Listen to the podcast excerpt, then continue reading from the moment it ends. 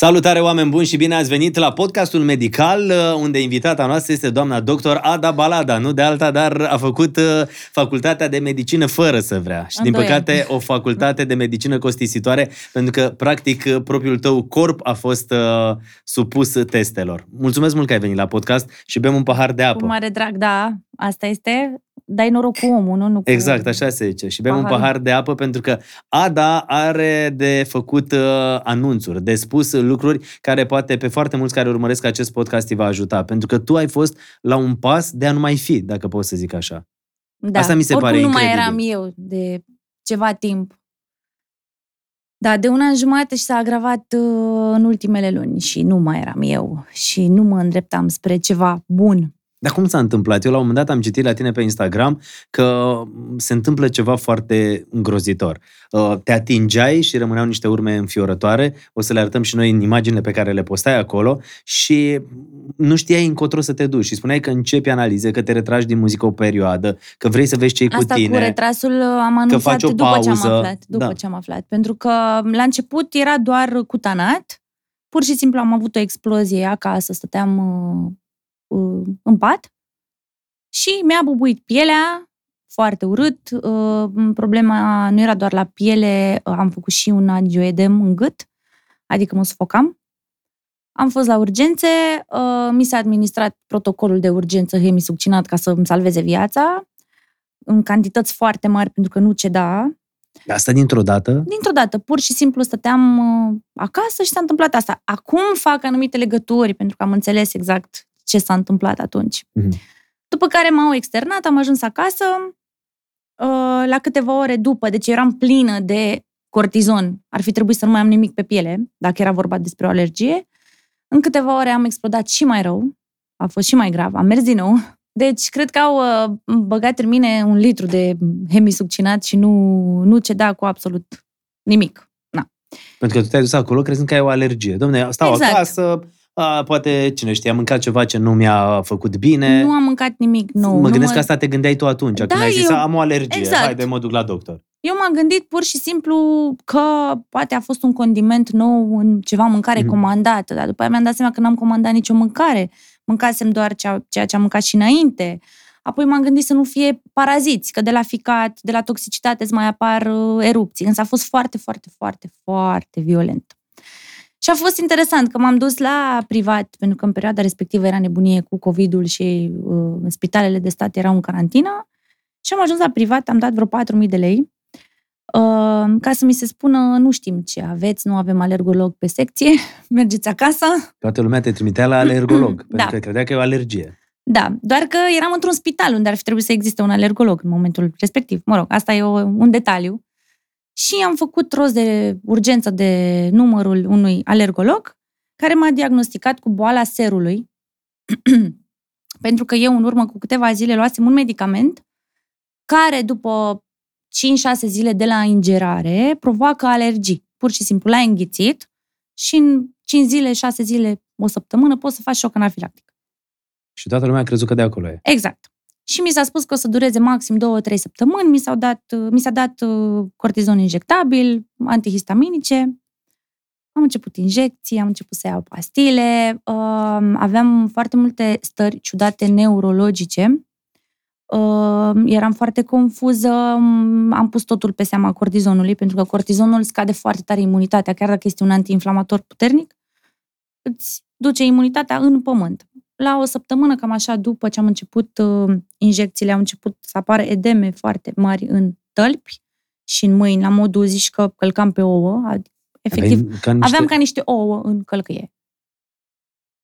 Uh, nu puteam să merg bine, evident, pentru că era ciudat. Uh, la fel, mi se umflau foarte tare încheieturile, uh, gingiile, gâtul, și eram pe cortizon și pe antihistaminice. Ceea ce înseamnă că erai pe un tratament care, care ar fi n-ar, trebuit... fi de, n-ar fi trebuit să dea voie la așa ceva. Exact. Mi-au mărit doza, mi-au dat și uh, medrol, foarte mult medrol. Uh, Nici nu știu dacă avem voie să spunem avem voie? Pe podcast toate medicamentele astea. Cred că rău nu facem, doar tragem Cortizon. așa un semnal de alarmă, da. Păi uh, este uh, bine să zicem pentru că la Lyme este contraindicat cortizonul. Deci Ajungem... aici voiam să ajung eu, că eu am avut zile, eu, eu am avut noroc că n-am murit atunci. Pentru că eu, deci a fost aproape un litru de hemisuccinat. Bine, ăla să zicem că se dă în protocolul de urgență. De cortizon. Hai să zicem cortizon, că asta e o... Ok. Nu, eu cred că eu, poți să zici. Adică cortizonul pare... nu e neapărat nume de medicament. E Dar cred că e substanță. bine să le zici, pentru că poate așa îi ajutăm pe oameni Bine, să eu nu informăm. sunt doctor, acum nu, nu recomand sau nu... Eu zic, eu vorbesc pur și simplu de experiența Mm. mea, de ce am trăit eu și ce am simțit eu atunci și ce mi s-a administrat mie. Și aveai ouăle astea la închieturi Exact. în picioare și... Da, nu cedea cu absolut nimic. După care m, am făcut un fel de traheită, deci efectiv nu mai puteam să respir. A venit medicul de urgență duminică, nu o să uit niciodată, acasă, m-a consultat. Deci eu când trageam aer în partea stângă aici a gâtului, suna ca și cum aveam un fler. Fleram, efectiv. și fleram. Da. Uh, de panică că nu puteam să respir, mi-am făcut aerosol cu cortizon, pentru că ăla reduce inflamația, dar eu nu știam că nu am voie cortizon. Așa, după care s-a dus nebunia la rinichi, o inflamație foarte urâtă, dureri, uh, sângerări cu uh, urină cu sânge și așa mai departe. Și au vrut să mă interneze și am refuzat internarea pentru că era nebunie, adică era toată lumea avea COVID în momentul ăla. Și am zis eu, dacă o să ajung într-un spital și o să iau și COVID, clar, la revedere, mâncăm colivă. Așa, și trei săptămâni am stat în pat și a luat mama liber, a avut grijă de mine. Eram legumă, uh, de la așa de mult cortizon deja, eram, nu știu, nu pot să descriu, nu eram om. Și cu toate astea, Îmi făceam Nu stre- duș și nu nu, strecea. simțeam că ea paudă. Așa amorțită mi era corpul. Deci eu intram în duș și o strigam pe mama, plângeam și spuneam, mama, eu nu simt apa pe piele, eu nu, eu nu, știu- eu nu simt nimic. și fix în perioada aia a fost finala de la Te cunosc de undeva, avem voie să zicem, nu? poți să zici Antena 1 și A, Canal bun, D și perfect. Prima TV și ce vrei tu. A, așa. Fix atunci a fost finala. Mă bucur că n-am intrat în finală, pentru că dacă intram în finală o să fecleam rău de, rău de tot, însă a trebuit să dansez pe tocuri. Jerusalem. și m-am dus cu medrol în mine, aveam doze de cal, efectiv. Eram droghi, practic. Așa. Și am dansat pe tocuri și după aia am cântat. Noroc că în final am cântat cu Cătă, care la final își ținea mâna așa în spatele meu, pentru că eu efectiv mă clătinam, nu puteam sta în picioare. A trebuit să stau până la final, n-ave cum să pleci, na, din emisiune. Am ajuns acasă, a fost rău, rău, rău de tot, după care, nu știu ce s-a întâmplat, m-am, m-am liniștit și am zis, gata, Am scăpat. am scăpat. Dar tu nu știai de ce. Aveam adică am niște scăpat, reacții dar nu știai ciudate. de ce am scăpat. Nu de știam. alergie, de uh, vreo infecție, dar nu știai. Nu știam. Mi-am făcut analizele, IgE-ul era normal, adică, în mod normal, dacă tu ai atunci, pe moment, o reacție foarte mare și urât alergică, cum aveam eu, ar fi trebuit ca valoarea IgE-ului să fie foarte mare, nu? Pentru că a reacționat corpul și Da. da. na, se produc anticorpi și așa mai departe. La mine era ceva ca la un om normal. Era foarte, foarte ușor mărit. Adică nu justifica reacțiile mele care erau și sub cortizon. Adică eu, să zicem că se ameliorau uh, mâncărimile sau, uh, da, nu mai aveam acele de mângât, puteam să respir mai bine de la cortizon, însă erupeam și mai tare. O să Adică vedem, n-avea uh, nici, nici o logică. Ce O se să întâmpla. vedem și noi pozele astea în timp ce discutăm, uh, pentru că mi se pare interesant de tras un semnal de alarmă și mi s-a părut foarte tare curajul tău de a ieși public și a spune, știi, eu am pățit asta, hai să vă povestesc cu experiența mea. Iar experiența ta până acum este înfiorătoare, pentru că ești om sănătos, stai așa la televizor, te uiți Mhm. și dintr-o dată zici, păi, ce se întâmplă cu corpul meu? Nu știi ce e cu corpul tău, problema e că nu știu nici medicii la care te duci. Aici e problema. Și problema e Real. că tu nu știi ce să faci cu viața ta și te sperie treaba asta. Exact. Na, eu știu să cânt și am învățat să cânt și să compun și să fiu artist, dar se pare că viața m-a, nevo- m-a făcut, am fost nevoită să învăț și ce se întâmplă cu corpul meu și cumva să fac un puzzle și să-mi caut diagnosticul singură, din păcate. Pentru că asta s-a întâmplat. Ai ajuns acolo în momentul în care, după ce s-a terminat Te cunosc de undeva, te simțeai uh, uh, bine, a fost Eram- rău și apoi bine. A fost ok, în sensul că, bi- bine, a- voiam să ajung aici la alimentație, pentru că în momentul în care medicii nu mai știau ce e cu mine și spuneau o să mai dureze două săptămâni, o să mai dureze încă o săptămână, hai că în trei săptămâni ești bine, hai că poate până în aprilie deja trecuseră, nu știu, două luni și tot nu eram bine. Dar eram învățată cumva cu simptomatologia. M-a ajutat foarte mult alimentația pentru că m, am vorbit cu nutriționista mea, Camelia Pop, din Târgu Mureș, pe care o iubesc din suflet și este genială. Ea, Am văzut că ai mulțumit foarte ea face tare. onconutriție, adică ea, prin alimentația pe care o dă pacienților, nu vindecă neapărat cancerul, dar poate să amelioreze simptomele și nu doar cancerul, foarte, foarte multe alte boli. Cum o cheamă? Camelia Pop. Așa e și pe Instagram pentru oamenii Da. care se uită la noi? Camelia, Camelia Pop. Pop și Super. pe Facebook. Și o iubesc mult și mulțumesc încă o dată. Pentru că ai, am văzut într-una dintre postările tale, îi mulțumeai și spuneai că e omul care te-a suportat și care uh, nu M-a că te-a ținut în suportat, viață un te-a an ținut în jumate. viață un an jumate. Pentru că ea mi-a spus clar, Ada, tu nu ai alergie. Tu ai o reacție a corpului pentru că ai ceva, un intrus în corp, ai ceva, un intrus. Și după aia am început să căutăm intrusul. Și am început să facem analize și a te ajutat în peste perioada analize. asta să-ți schimbi, ți-a schimbat alimentația. Da, ai pentru renunțat că- la carne atunci? Nu, am renunțat la gluten, am renunțat la lactate, am renunțat la sare pentru că de la atâta cortizon, efectiv... Te umflai, e, bubuie. Clar. Nu știu, vreo două luni am mâncat sare. Am renunțat la zahăr, total. Cel mai rău e să renunț la sare. N-are nimic gust, deci a fost foarte greu. În restul m-am, m-am învățat. Și te simțeai mai bine după ce începuse să renunți la Exact. toate Simțeam lucrurile că nu mai sunt inflamată. Și am zis, hopa, înseamnă că este ceva intestinal, ne gândeam noi, pentru că aveam și probleme foarte mari digestive. Și mi-a spus să-mi fac zonulin. Este o analiză, așa se numește, zonulin, care arată permeabilitatea intestinală. Uh, intestinul uman este semipermeabil. În momentul în care, din diferite motive, uh, infecții, uh, paraziți, mâncat nesănătos, intoleranțe, inflamații și așa mai departe, el devine permeabil și a, asta înseamnă că toate bacteriile care ar trebui să se elimine ajung în sânge. Și ai tot felul de reacții. Una dintre reacții este alergie, oboseală cronică, poți să faci uh, boala Crohn. Sunt mai multe, mă rog. Și eu mă regăseam în asta cu alergiile. Și atunci hai, am zis, hai să mergem pe, pe zona asta. Și te-ai dus să faci analiza, cum se numește? Zonulin. Zonul în care să-ți arate dacă ai problema asta. Exact. Mie mi-a ieșit valoarea avion. adică... Deci clar acolo era problema. Deci clar aveam, uh, și acolo era problemă. După care am făcut uh, microbiom intestinal, care este un, un test genetic și îți arată o grămadă de Da. boli la care ești predispus, sau boli pe care le ai, ce bacterii ai în tine și așa mai departe, ce intoleranțe. Mi-am făcut și teste genetice din sânge la fructoză, lactoză, gluten și am uh, descoperit că am intoleranță foarte mare la gluten uh, pe toate genele, deci e haos. La uh, lactoză am mutație heterozigotă, asta înseamnă că să zicem că pot să mănânc anumite alimente, dar brânzeturi, să zicem, dar foarte rar Mhm. ca să nu am reacție și la fructoză sunt ok. Însă, cu toate că eu la fructoză eram ok, oare este prea SF ce zic? Nu, pe mine mă fascinează. mă Ah, simt uh, ca ok. la un uh, uh, documentar despre corpul tău și despre uh, cum trebuie să procedezi ca să afli ce e cu tine, știi? Pentru că tu erai, exact cum spuneai, la un pas de moarte. Da, dar am avut zile. Am aflat, uh, așa, un an mai târziu că m-a ținut Dumnezeu în viață în perioada aia. Pentru că de la... Dar o să ajung și acolo ca să nu fac Mhm. un, o amestecătură. Așa, deci eu nu aveam niciun fel de intoleranță la fructoză, însă nu puteam să mănânc fructe. Deloc. Deci nu suportam nici măcar un fruct. Aveam reacții foarte urâte. Atunci am fost la alți alergologi și la alți alergologi și la imunologi să întreb ce se întâmplă. Și așa mai treceau lunile. Exact. Pentru că unele programări se obțin greu, pentru că eu când sun să-mi fac programare, nu zic, hei, sunt Ada, pot să vin mâine? Căutați-mă Pentru că- pe YouTube, sunt în trend. exact.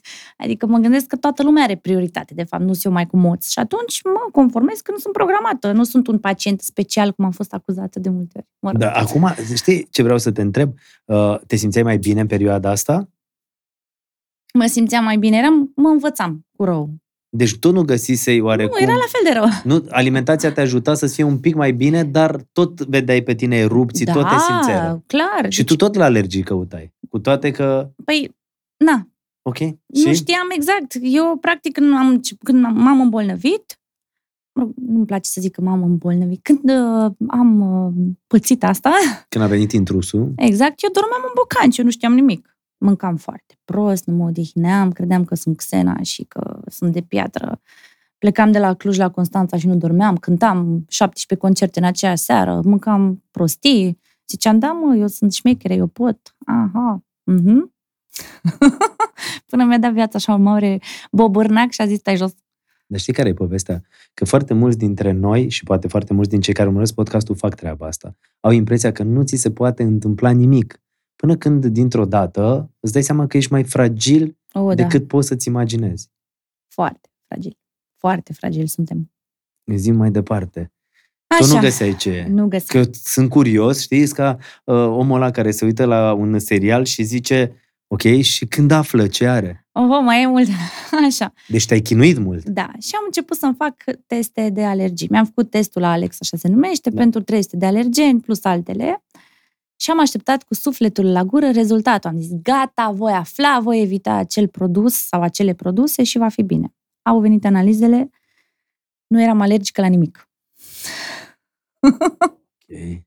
Deci nici măcar la puf de magnolie verde nu eram alergică. La nimic. nimic. Nici la latex, nici la, par, mă rog, la anumite esențe. Nimic. Nimic. Nici o alergie. Absolut nimic. Asta Zero. te-a debusolat mai rău? Evident. Evident. Pentru că eu, de exemplu, mă dădeam cu parfum, da? Cu un parfum care mă dădeam de mult timp, că am anumite parfum pe care le-am de mulți ani că îmi plac. Mă dădeam azi cu el, n-aveam nimic. A doua zi mă dădeam cu parfum, mi se umfla fața. Și tu asociai că ar fi de la esența De la vreun aia. condiment, de acolo, de la vreun, nu știu. Mamă, ce parșivă e boala asta pe care ai da. întâlnit-o. Pentru că te duce cu capul, te, te face cu, cu capul. Te, da, adică, direct. Perfect. Stai, stai, Așa. că ai zis de parfum, uh, uh, simțim momentul. Da. Uh, prietenii noștri de la Morf uh, mi-au zis în felul următor. Vine Ada Balada, fata aia talentată, care compune piese frumoase. Măruță, vreau să-i faci uh, cadou un parfum care, cum crezi că se numește? Morf Iconic. Oh, ce drăguț! Pentru că Mulțumesc. este, sper să, să-ți placă mirosul și acum când am aflat că de fapt n-ai nicio problemă din cauza da, poți să parfumului. îl folosesc liniștit, da. Uite așa, uite așa arată și are și un ambalaj foarte interesant. Stai să fie și să fiu și eu îndemânatic și în rest totul e ok. Uite, e Super. Morf, Morf Iconic și sper să... Da, mm, se simte ceva. Da, sper să-ți placă Sper să-ți placă mirosul și să fie Mulțumesc! pe gustul tău. Mulțumesc! Să știi că mai am uh, cadouri pentru tine, A, pentru da? că ești o fată minunată. Păi mai vine și știu că, mai... și știu că oamenii se bucură când primesc cadouri. Da. Uh, se numește, exact cum spuneam uh, ceva mai devreme, morf iconic și are santal extras la rece și o, să, o să-ți placă. Dar îmi place cum se numește, știi? Morf da. iconic. Chiar tu chiar ești un Mulțumesc. artist iconic. Mulțumesc. Îl spun aici, e da, pentru da, tine, da. da? Se știe. Bun, zim. Deci nu era de la parfum. Nu era de la Bun. parfum, da, și mie îmi place foarte mult să mă dau cu parfum și în perioada respectivă am luat-o pe uh, bio. A fost nebunia bio. Nu mă mai dădeam cu creme, doar cu anumite creme, nu mă mai dădeam cu parfumuri, nu mă mai dădeam cu uh, uleiurile mele esențiale, uh, nu mai foloseam deodorant cu miros. Deci am devenit, mai trebuia să-mi pun o bazma în cap, mergeam la mănăstire și deci, atât de tare m-am, m-am băgat așa într-o bulă ca să nu mai atingă nimic. Și cu toate renunțările mele și cu toate... Na, așa tot explodam, tot aveam erupții, tot mă simțeam rău, tot aveam edeme, tot... Și? Nu te-ai dus iar la un doctor să spui, am nu am alergii? Doctor. Așa, și mi-a spus așa. Al câtelea asta? Al cincilea sau al șaselea. Și mi-a spus că e posibil să am intoleranță la histamină. Ok, am dus, m-am testat, mi-am făcut test genetic de intoleranță la histamină și mi-am făcut și panelul ANA pentru bolile astea reumatologice, autoimune, pentru că deja începeam să am dureri musculare, de oase și așa mai departe. Deci s-a mai adăugat încă un simptom în plus. Asta era anul trecut, în 2021, prin uh, aprilie-mai. Uh, și mi-am făcut acele analize, au venit rezultatele mi-e și mutație heterozigotă pe gena diaminoxidazei. Te-am băgat în ceață. Da, nu, îmi dau seama cât mi-ar lua să pronunț cuvintele astea, știi? Iar la tine vine atât de firesc și de normal, încât păi... cred că și pentru un rezident la medicină nu e tocmai atât de ușor de, pre, de uh, pronunțat. Da, și din acel test genetic, acel doctor a concluzionat că eu am intoleranță la histamină, deși DAO, adică diaminoxidaza, valoarea okay. așa, era normală în sânge.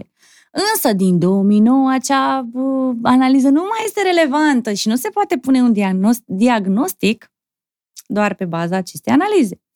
Așa că am făcut acel test genetic unde mi-a ieșit o mutație heterozigotă, dar mutația genetică nu înseamnă neapărat că faci boala de boala intoleranță la histamină. Că înseamnă că ești predispus și, că ești predispus, și da. trebuie să ai grijă să nu faci excese de histamină, adică să nu bei foarte mult alcool, că s-ar putea să ai palpitații sau să te doară capul. Adică de exemplu, dacă mănânci ciocolată, bei alcool uh, și mai mănânci un pește, să zicem, și te doare capul după, e posibil să ai o ușoară intoleranță la histamină. Pentru că se face că supradoză. Mult mai mult. La mine era ceva rău. Mi s-a pus acest diagnostic, mi s-a dat o listă și a zis, de acum înainte trebuie să mănânci așa. Și nu mai e voie să bei aia, să faci aia, sau așa mai departe. Eu oricum deja țineam un regim, însă acum totul, atunci, de fapt, a devenit totul foarte restrictiv. în sensul că mai aveam voie să mănânc în jur de 10-12 alimente. Atât. Atât. Nu aveam voie să mănânc nici măcar un fruct, nu știu, nu aveam voie pepene, nu aveam voie cireșe, căpșuni. Aveam voie, hai că zic ce aveam voie, că mai puține. Aveam voie afine și mere. Atât. La legume la fel, nu aveam voie roșie, vinete, uh, castravete, nu aveam voie ardei, nu aveam voie vânăt, am zis de vânătă. Nu aveam voie multe chestii. Nu aveam voie fasole, nu aveam voie și ai, mazăre. Și ai început să ții regimul ăla? Exact. Am ținut regimul uh, un an și ceva. Un an? Da. Te și pe lângă mai asta, bine? nu. și pe lângă asta nu aveam voie să iau nici anumite pastile, pentru că mi s-a spus, mi s-a dat și listă cu pastile. Dacă iei această pastilă, dacă răcești și iei pastila asta, faci șoc anafilactic și mori. Și atunci, când mă durea capul, mă rugam, ziceam, Doamne, ajută să treacă durerea de cap. Când îmi era rău, ziceam, Doamne, ajută să îmi treacă rău, nu l-am nimic. Pentru că eu am făcut COVID, când aveam această intoleranță la histamină, și m-am tratat cu vitamine și tatăl nostru. Pentru că mi-au spus să nu iau nimic, că dacă iau banalul, nu pot să zic, Da, poți să paracetamol, mor. Poți să zici orice aici. A, pe noi. bun. Da, că e delicat, că e vorba de medicamente. Și de Da, aia, că nu, na, poți să vreau zici absolut orice atâta timp când nu le recomandăm și spunem A, care a fost nu. situația ta. Și cred că oamenii care urmăresc podcastul sunt suficient de inteligenți să Inteligenți, exact. înțeleagă că atunci când ai o problemă, nu cauți pe Google uh, tratamentul și te duci la un doctor. Exact. Că e mai important ca orice. Da, și mi s-a spus să ai grijă, hidratează-te, când am avut COVID, că uh, n-ai voie să iei nimic, dacă cumva faci febră, te bagi în apă rece, că nu ai voie să faci nimic altceva. Și eu am stat în stres la două săptămâni, oricum eram stresată că aveam și COVID, dar ciudat. Când am avut COVID, nu am avut nicio erupție pe piele. Era prima dată când se întâmpla treaba asta. Da. Și chiar făceam o glumă, zic, bă, poate COVID-ul pe mine mă salvează. După ce a trecut COVID-ul, au uh, reînceput simptomele și mai grave. Tu erai Pentru persoana că- care te agățai de absolut orice lucru, spuneai, haide că după asta Ah, scap, exact. haide că, uite, mă Exact. salvează treaba asta, haide că am găsit rețeta asta, îți scap în sfârșit. Pentru că exact. mă gândesc cum era pentru tine, că tu uh, copil acasă, uh, soț acasă, familie, toți Carieră. impacientați, carieră, Studio. toate, toate lucrurile astea. Da. Chestia e că atunci, în creierul meu, care începea să înțeleagă anumite lucruri medicale, mi-am dat seama că organismul se axează pe ceea ce este acut și lasă cronicul pe mai târziu. Mhm. Adică tot sistemul meu imunitar în momentul respectiv a luptat împotriva COVID-ului și cumva nu s-a mai întâmplat nimic pe mine. Deci asta, la concluzia aia am ajuns eu în acel moment. Problema a fost că după ce am trecut de COVID, uh, n- nu aveam anticorpi deloc. Anticorul de COVID nu avea? Deloc. Zero. Dar tu fusese testată că ai avut COVID. Da, mi-am făcut... Nu doar după simptome. Nu, am făcut teste, multe, și mi-au ieșit pozitive. Și? Mă, Și am avut mai să simptome de COVID. Și, am, am fac. Și fost când ai făcut din sânge, nu, nu domnule. nimic. Mi-am făcut la uh, trei clinici, mi-am făcut anticorpi, nimic. Zero. Nimic. Și Și nu înțelegeam ce se întâmplă. După care au zis, ai boală autoimună. asta după câte luni? După anul trecut, în septembrie. După aproape Aproape un an. Deci De după când a- aproape un an de când ai avut primul simptom, Da. cineva a venit și ți-a spus o să ai, ai o boală autoimună. Da. Tu După un an aproape chinuindu-te. Da. Așa, mi-au venit și celelalte analize de unde mi-a ieșit o genă pozitivă pentru sclerodermie și au zis, da, s-ar putea să faci sclerodermie, nu ai acum, dar s-ar putea să ai dermatomiozită, s-ar putea să ai mastocitoză. Sună foarte rău ăsta. Nu știu ce Mastocitoza sunt. este un cancer foarte rar la sânge. Mi-au zis, testează de mastocitoză. Deci când mi-au zis, "Ma- testează de ma- mastocitoză și am căutat pe Google mastocitoză, am zis, gata, asta e, am cancer de sânge, mor. Mi-a ieșit mutația CHIT18 negativă, după care au zis, nu este relevantă această analiză, trebuie să faci triptază serică. Am făcut triptază serică, am stat iarăși. Gata, vine, triptaza e mare, De am asta te mastocită. băgau în pământ toate Deci nu, deci analizele nu mai astea. puteam, efectiv, eram la modul ăla, nu mai eram om. Nu, nu mai înțelegeam nimic, efectiv. Eu râd acum pentru că, na, ce să fac? Să plâng, am plâns destul. Am plâns de am rupt, nu mai aveam lacrimi. Da. Și acum vine să plâng mai emoționată. Dar nu vreau să plâng. Pentru că pentru că e normal, știi? Mă gândesc ce om mai rămâne întreg la cap după toată povestea asta. Băi, eu am rămas întreagă la cap, că am fost la uh, psiholog șase luni și mi-a zis că sunt întreagă la cap. Deci, totuși Și am erai reușit. persoana care ai spus că plângeai și nu mai aveai lacrimi, știi? Da. Păi stai Și seama, cred că îi na, vedeai că și e- pe ei tăi din jurul tău care se chinuie, pentru că se chinuiau fără să vrea, pentru că te vedeau pe tine că te chinui și că nu-ți ești bine. Deci, cătă, mama, soacră mea, nu mai știau ce să-mi facă de mâncare, efectiv. Pentru că aveam reacții. La un moment dat, uh, am avut o reacție, mi-a făcut ceva soacră mea cu păstărnac, pa, pa, parcă din greșeală. Și am avut o erupție și am zis, gata, e de la păstărnac. Dar nu era de la păstărnac, era pur și simplu de la această... Că tu tot căutai și exact, spuneai, mă, uite, am leg- mă asta, agățam de absolut orice. a, gata, am găsit-o, asta o scot și o să Da. fiu bine. Și apoi apărea altceva. Da. Și ți-a spus doctorul, ai o boală autoimună. Ai Exact. făcut toate analizele astea de Așa. cancer. După care mi-au zis, uh, a ieșit negativ, după care mi-au zis ar putea să ai, să ai sindrom de afectare mastocitară, care nu este chiar cancer, e un precancer. Și ca să te testezi de uh, MCAS, gen sindrom de afectare mastocitară, este foarte delicat. Trebuie să faci triptaza în puseu. Adică dacă, de exemplu, ai bube pe tine și gen o alergie, trebuie să fugi în maxim 4 ore de la debut, să-ți iei sânge, să vezi dacă crește triptaza. Dar nici atunci nu este relevantă. Se face biopsie, dar nici biopsia nu este relevantă. Pentru că se poate face din măduvă, din stomac, din... Și urma să mă duc să mă înțep să-mi fac biopsii în tot corpul. Pe lângă asta, aveam niște ganglioni imensi la... Aici, la axile, aveam un ganglion și că era minge de tenis. Pe la gât, inghinal, eram varză. Mi-au zis că s-ar putea să fie linfom Hodgkin. Nu, Deci pe tine au bifat toate bolile posibile, nu? Da. Era un fel, a, da, aia, asta, asta, asta, asta. Ce mai avem, mă, manual aici? Da. Ce nu i-am zis la fata asta? Hai, mă, să zicem că poate să aibă, cum ai zis asta? Linfom, nici nu pot să-l... Da. Da. Sau mielom, sau... tot- tot- Hai, mă, zicem asta, care e un nume perfect. Eu în Ferească acest timp îmi Dumnezeu. făceam toate analizele la modul hemoleucograma și astea uzuale, care leucocite, azlo, proteina C reactivă, la, toate perfecte. Deci analizele mele arătau, zici că eram un om sănătos. După care am fost la alt doctor, care mi-a zis, am, primul doctor pe care l-am întrebat dacă am Lyme. M-am dus cu listuța de acasă. Simt asta. Uh, Deja simptomele erau mult mai nasoale. Mai agresive. Când ies la frig, uh, mi se umflă mâna, mi se încleștează maxilarul, uh, nu mai pot să-mi ridic mâinile, nici acum, de exemplu, dacă vreau să... Atât pot. Da? Nu da, poți mai mult? doare rău, îmi simt că mor. Dacă îmi prind părul și trebuie să dau mâinile înapoi, e ceva rău.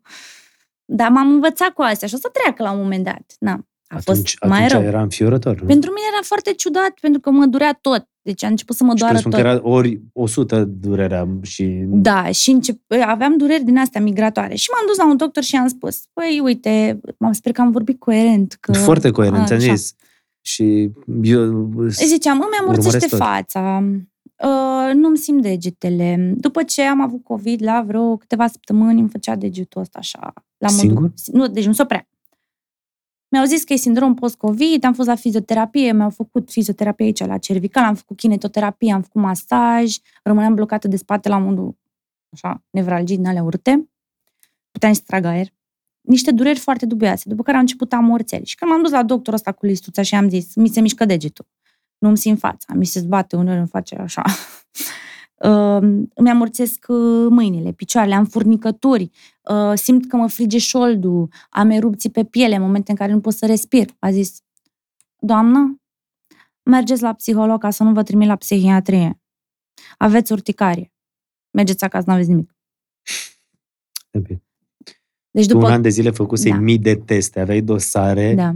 Cât să, să umpli biblioteca aia în cabinetul medical și îți spune, trebuie să te duci la psiholog că n-ai nimic, ai urticarie? Da.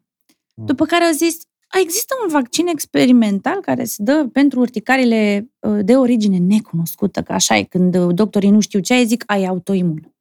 E așa, ai tu o urticarie, vrea ea să apară pe piele, că s-a trezit ea dimineața și zice, hai mă să apară pe piele. Și el 15 nu ani. știa că de un an de zile te chinui și că ai făcut toate astea. Da, am arătat poze, am zis că am fost în Asia Express, adică poate am luat-o cu o comârlă de acolo, mi-am făcut teste, inclusiv de, de filare, ai un, un vierme care ți se plimbă prin ochi. Am făcut, deci, am făcut la analize, deci nu, nici nu mai știu câte am făcut, tot am făcut. Așa, după care mi-a zis că există un vaccin care se dă experimental pentru cei cu urticare, dar ca să-mi dea vaccinul trebuie să am, Experimental. exact, Sună din, și mai din înfiorător. ovare de hamster chinezesc. Cum?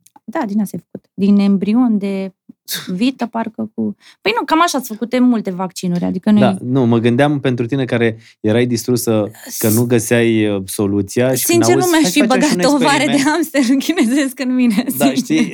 Nu, da, măcar să fie fost și alea britanice, nemțești ceva, știi? Adică, Da. totuși, aveam și noi o prestanță. Nu, dar mă gândesc uh, că cât de înfiorător poate să fie faptul că treci prin toată experiența asta și la un moment dat vine cineva și îți dă efectiv cu Ciocan în cap. cu ciocanul în cap și ce, hai că încercăm un, ați încercat toate astea, aveți urticarie și știți ce? Hai facem și un vaccin experimental. Da. Păi și ăsta experimental poate să fie bine sau rău? Păi vedem că e Păi experimental. vedem, exact. Wow. Ideea este că se face. Acel vac- vaccin se folosește de foarte mulți ani pentru persoanele asmatice, însă de câțiva ani se dă și pentru urticariile de origine necunoscută. Așa. Ca să pot să mă încadrez în acel program de vaccinare, trebuia să am IgE-ul mare. M-am dus, mi-am făcut IgE-ul. A ieșit 16. Și am trimis analizele Ceea ce era- medicului, ceea ce era clar că nu e nici urticarie, nici alergie, nici nimic. Că N-ai cum, dacă tu ai o inflamație uh, atât de mare în corp și așa mai departe, alergică, IgE-ul ăla n-are cum să fie 16 niciodată. Trebuie să fie 100, 200, 300, Clar, o 400, valoare mult mai 1000. mare. Și mi-a zis, există pacienți care... Zic, Bă, există... Nu Există, există, pacienți care... au făcut acel vaccin. Și eu am vorbit cu unul dintre pacienții care au făcut acel vaccin în Turcia și era foarte rău după acel vaccin. Și atunci am zis, stai da cu minte, Pentru că tu început să pentru să că, cauți nici oameni el, și pentru să că găsești- nici el nu avea, repet, sunt, deci sunt care fac uh, acel vaccin se simt bine. Mă, nu vreau să generalizez. Da, pentru Dar că îl de- folosesc pentru ce trebuie. Pentru ce trebuie. Dacă tu ești diagnosticat greșit și faci acel vaccin, s-ar putea să nu fie bine. Na. Bine, nu mori sau ceva, dar nu e ok. Na, se poate să te simți mai rău. Așa. Și am fost la un alt doctor să cer o altă părere, pentru că nu mi s-a părut ok nici atitudinea medicului și nici felul în care am fost da. Tratată, tratată normal. și așa mai departe. Am fost la o doamnă doctor mișto, mi-a plăcut de ea foarte mult, alergolog. Uh, și ea mi-a spus, bă, n-ai intoleranță la histamină, ai urticarie, vezi la tiroidă, sigur ai tiroidă autoimună. Bine, m-am dus, am zis, asta sună logic. Dacă ai tiroidă Hashimoto, de exemplu, este Și n-a terminat facultatea de medicină. Așa. Dacă ai tiroidă Hashimoto, este posibil ca acele erupții să fie de acolo. Adică există pacienți care au tiroidă Hashimoto și au și erupții pe piele. Adică făcea sens, pentru prima oară făcea sens. Mi-am făcut toate testele de tiroidă, au ieșit bune. Deci nu era nici asta. Nu era nici asta. După care m-am dus Mai din nou. rămăsese ceva ce nu făcusei? Că ai făcut Da. mii de analize, Două. mii de teste. Lupus și Lyme. Ok. I-am spus și acestei doamne, doamne doctor de Lyme, mi-a spus că nu e cazul, că exagerez și că Lyme-ul e altfel. Am zis ok, Deci tu îți gă- ți-ai găsit diagnosticul singură. Uite cum s-a făcut. Uite-te aici. da, Piele de găină, jur, uite. văd. Deci am simțit, am simțit că asta e. Lupus, am zis, bă, n-are cum să fie lupus. Și o chestie că eu din aprilie anul trecut am vrut să mă testez, dar nu știu de ce nu mi-am ascultat intuiția. Pentru că asta e important. Câteodată oamenii din podcastul Îmi ăsta pare rău acum. pot să tragă niște concluzii faine. Câteodată ascultă-ți intu- intuiția. Pentru că dacă stai tu un pic cu tine și te asculți pe tine, s-ar putea să iei câteodată decizii perfecte. eu am simțit în tot acest timp că avem ceva rău în corp. Mă puneam în pat, na, eu sunt o persoană, na, sunt artist și poate sunt mai sensibilă sau uh, simt totul la superlativ, uh, nu știu, exagerez, uneori am niște reacții mai exagerate. Însă eu simțeam cumva că universul vrea să-mi spună continuă investigațiile, continuă investigațiile. De fiecare dată când mă opream din investigații și ziceam, da mă, am uh, urticarie, da mă, am intoleranță la histamină, se întâmpla ceva ce mă făcea din mergi nou mai să departe. merg mai departe. Și am mers la un alt doctor pentru că uh, la sfatul nutriționistei mele am, uh, f- am început din, la sfârșitul decembrie uh, o cură de detox mai puternică cu antibiotice naturale, oregano și așa mai departe. Pentru că deja începeam să mă simt din ce în ce mai rău. Uh, Din punct de vedere neurologic, paresteziile erau și mai uh, frecvente. Uh, Și am fost la un imunolog, căruia îi mulțumesc din suflet Rareș Semu, pentru că a fost primul și singurul care mi-a spus uh, că s-ar putea să am lupus sau Lyme. Ceea ce credeai și tu. Ceea ce credeam și eu, da. Deci pentru prima dată după aproape un an jumate, nu? Da. După aproape un an jumate de teste, analize, tu aveai concluzia ta că s-ar putea să ai aceste două boli, lupus și Lyme, și era prima dată când erai față în față cu un medic care și el îți spunea că el crede același Da. lucru. Deci cred că am discutat cu dânsul aproape cheamă? Rareș Simu și mulțumesc din suflet la Centrul Armonia este el. Printre altele, este și la spital. Uh, am- cred că am stat două ore de vorbă cu el.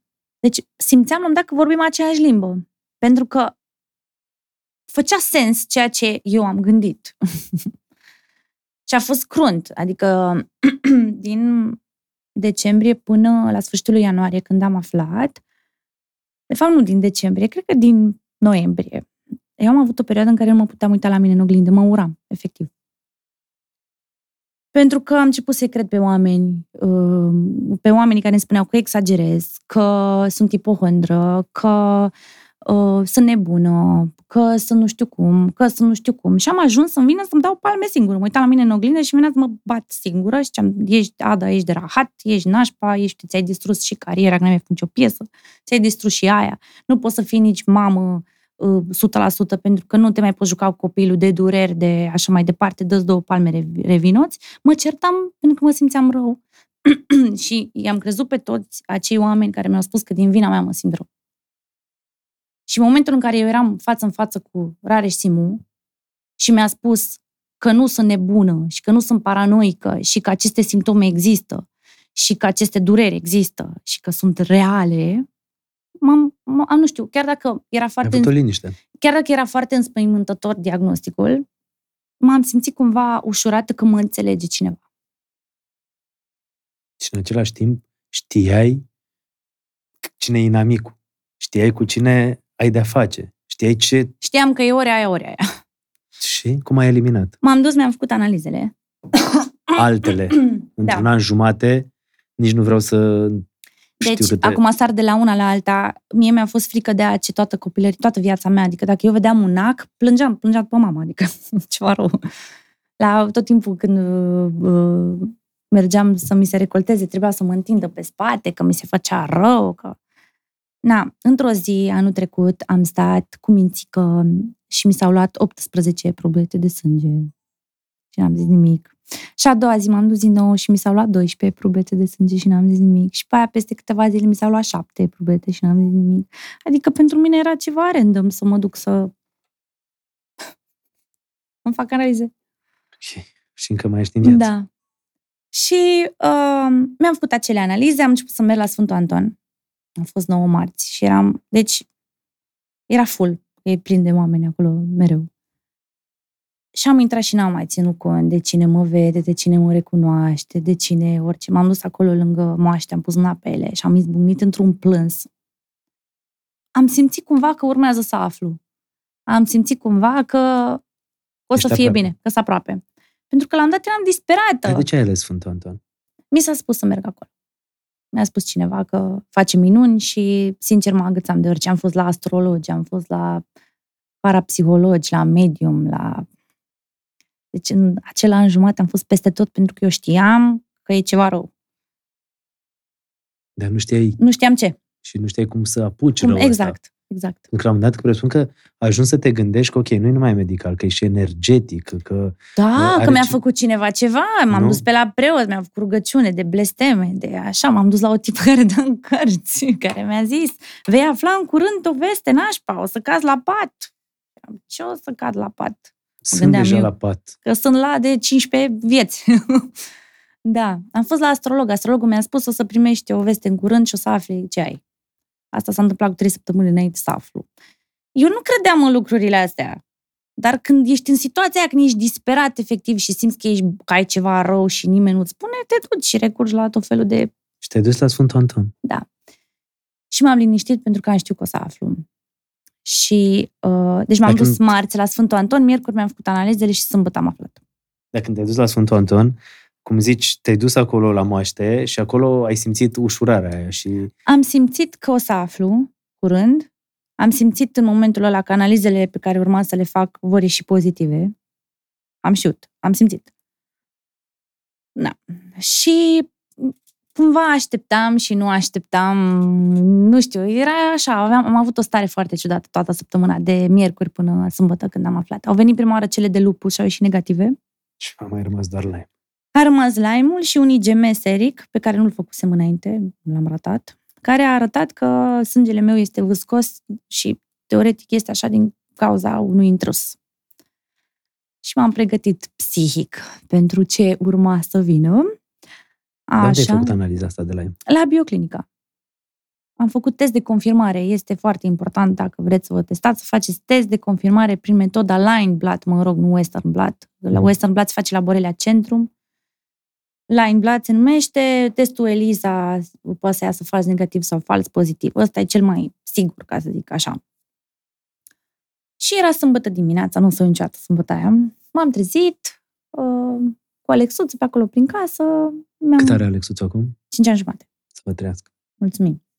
Și uh, mi-am făcut o cafea și în timp ce îmi făceam cafea am intrat pe mail și am văzut că mi-au venit rezultatele analiz- analizelor. M-am așezat. Noroc că m-am așezat. Și uh, la Borelia, la testul de confirmare, practic tu primești uh, rezultatul pentru toate speciile de Borelia. Pentru că Borelia are mai mult, sunt mai multe specii de Borelia. E Avzelii, care îți distruge oasele, Garini, care te distruge neurologic, Burdofelii, Spelimani, sau cum se numește, că nu le știu toate denumeri, denumirile. Ele o să le înveți pentru doctorat. A, exact. Așa. Și uh, dădeam scroll și am văzut pozitiv, pozitiv, pozitiv. IgM, IgG. Și atunci adică IgM, că... IgG înseamnă și cronic, dar și acut, pentru că se reactivează și tot așa. Și atunci ți-ai dat seama că ai boala Lyme. Da. Și stăteam pe scaun în bucătărie, așa. L-am sunat pe cătă. El cumpăra și ce materiale când ne construim casă. Și am zis, iubire, am Lyme. Nu știu cum a făcut, în două minute a ajuns. Era destul de departe. În două minute a ajuns acasă, nu știu cum. După aia am sunat-o pe mama și am zis, am Lyme. După care eram așa cu telefonul în mână în bucătărie și am Lyme, am Lyme. Făceau așa mâinile. Și îl aud pe Alex că îmi zice, mami, vreau și eu cacao cu lapte și omletă. Și m-am ridicat și am făcut cacao cu lapte, am făcut omletă. Da, i-am dat să mănânce. Pe tine te-a speriat când ai auzit că ai Lyme, pentru că presupun că până atunci citisei mult despre boala asta. Știam ce înseamnă Lyme. Și știai ce ai trăit până atunci. Și problema nu era că știam ce înseamnă Lyme, problema e că am aflat târziu că am Lyme. Aici e problema. Pentru că dacă afli târziu, e deja mult prea târziu pentru unii. Pentru unii, da. Dacă afli atunci când se instalează boala, sunt mult mai multe exact. șanse să scapi mai ușor. De aceea e foarte bine. Prevenția, în primul rând, ne dăm cu spray de țânțari și căpușe, evităm zonele cu foarte multă iarbă, dacă cumva ne înțeapă căpușa, mergem la doctor, se dă și uh, preventiv un antibiotic, și dacă ești perfect sănătos, e bine să-ți faci analiza asta măcar o dată pe an, pentru că nu se ia doar de la căpușă, se ia și de la țânțari, se ia de la păienjen, se ia de la plojnițe, de la și deci cum se numește? muște. Analiza? Borelia, deci poți Western faci... Blood, sau mă rog, test de confirmare pentru borelia. Așa se numește. IgM, IgG. Pentru că la borelia, IgG, nu, dacă ți se IgG-ul pozitiv, nu înseamnă că ai trecut prin boală. Înseamnă că e cronic. Asta e nostru cu anticorpi. Așa. Și în ziua respectivă când am aflat, trebuie să mergem și la o petrecere de copii. Am fost la o zi de naștere, am fost, am luat cadou, m-am machiat în oglindă, am condus. Da. Nasol, ce să zic. Și? Da, în momentul în care, în ziua respectivă, când conduceam spre magazinul de unde am luat cadoul pentru ziua fetiței la care am mers, Mă, așa m-a cuprins așa o stare de liniște. Era foarte frig, era ianuarie, dar a fost o zi însorită, adică pătea soarele. Ianuarie anul ăsta. De da. Și în momentul ăla mi-a venit așa un gând, o liniște, simțeam că nu sunt singură. Am simțit așa, zici că era Dumnezeu lângă mine, nu știu, pur și simplu. Și am zis, bă, eu nu vreau să mă gândesc la lucrurile pe care pot să le pierd. Vreau să mă gândesc la ce pot să fac de acum înainte. Pentru că e bine că știu. Asta e primul pas. În momentul în care știi, știi ce ai de făcut. Dacă nu știi, te bați cum am bătut eu un an jumate cu un inamic pe care nu-l vedeam. Zici că eram legată la ochi și eu dădeam cu pumnii și picioarele, dar nu-l nimeream că nu-l vedeam. Acum îl văd. Și, doamne, îți mulțumesc, există tratament, există doctor care tratează asta, există doi doar în România. Tatiana Roșca și domnul doctor Bogdan Cristian Ion, pe care îl iubesc și mulțumesc din suflet. Eu am fost la ambii medici și doamna Tatiana este foarte, foarte mișto. Însă am, simt, am simțit o conexiune foarte puternică cu domnul doctor Cristian Ion și am mers cu tratamentul lui. Oricum, ele sunt cam asemănătoare, tratamentele. Dar fiecare are tehnica lui. Dacă n-ai văzut lumina da. aia, era ca și cum îți vorbește Dumnezeu.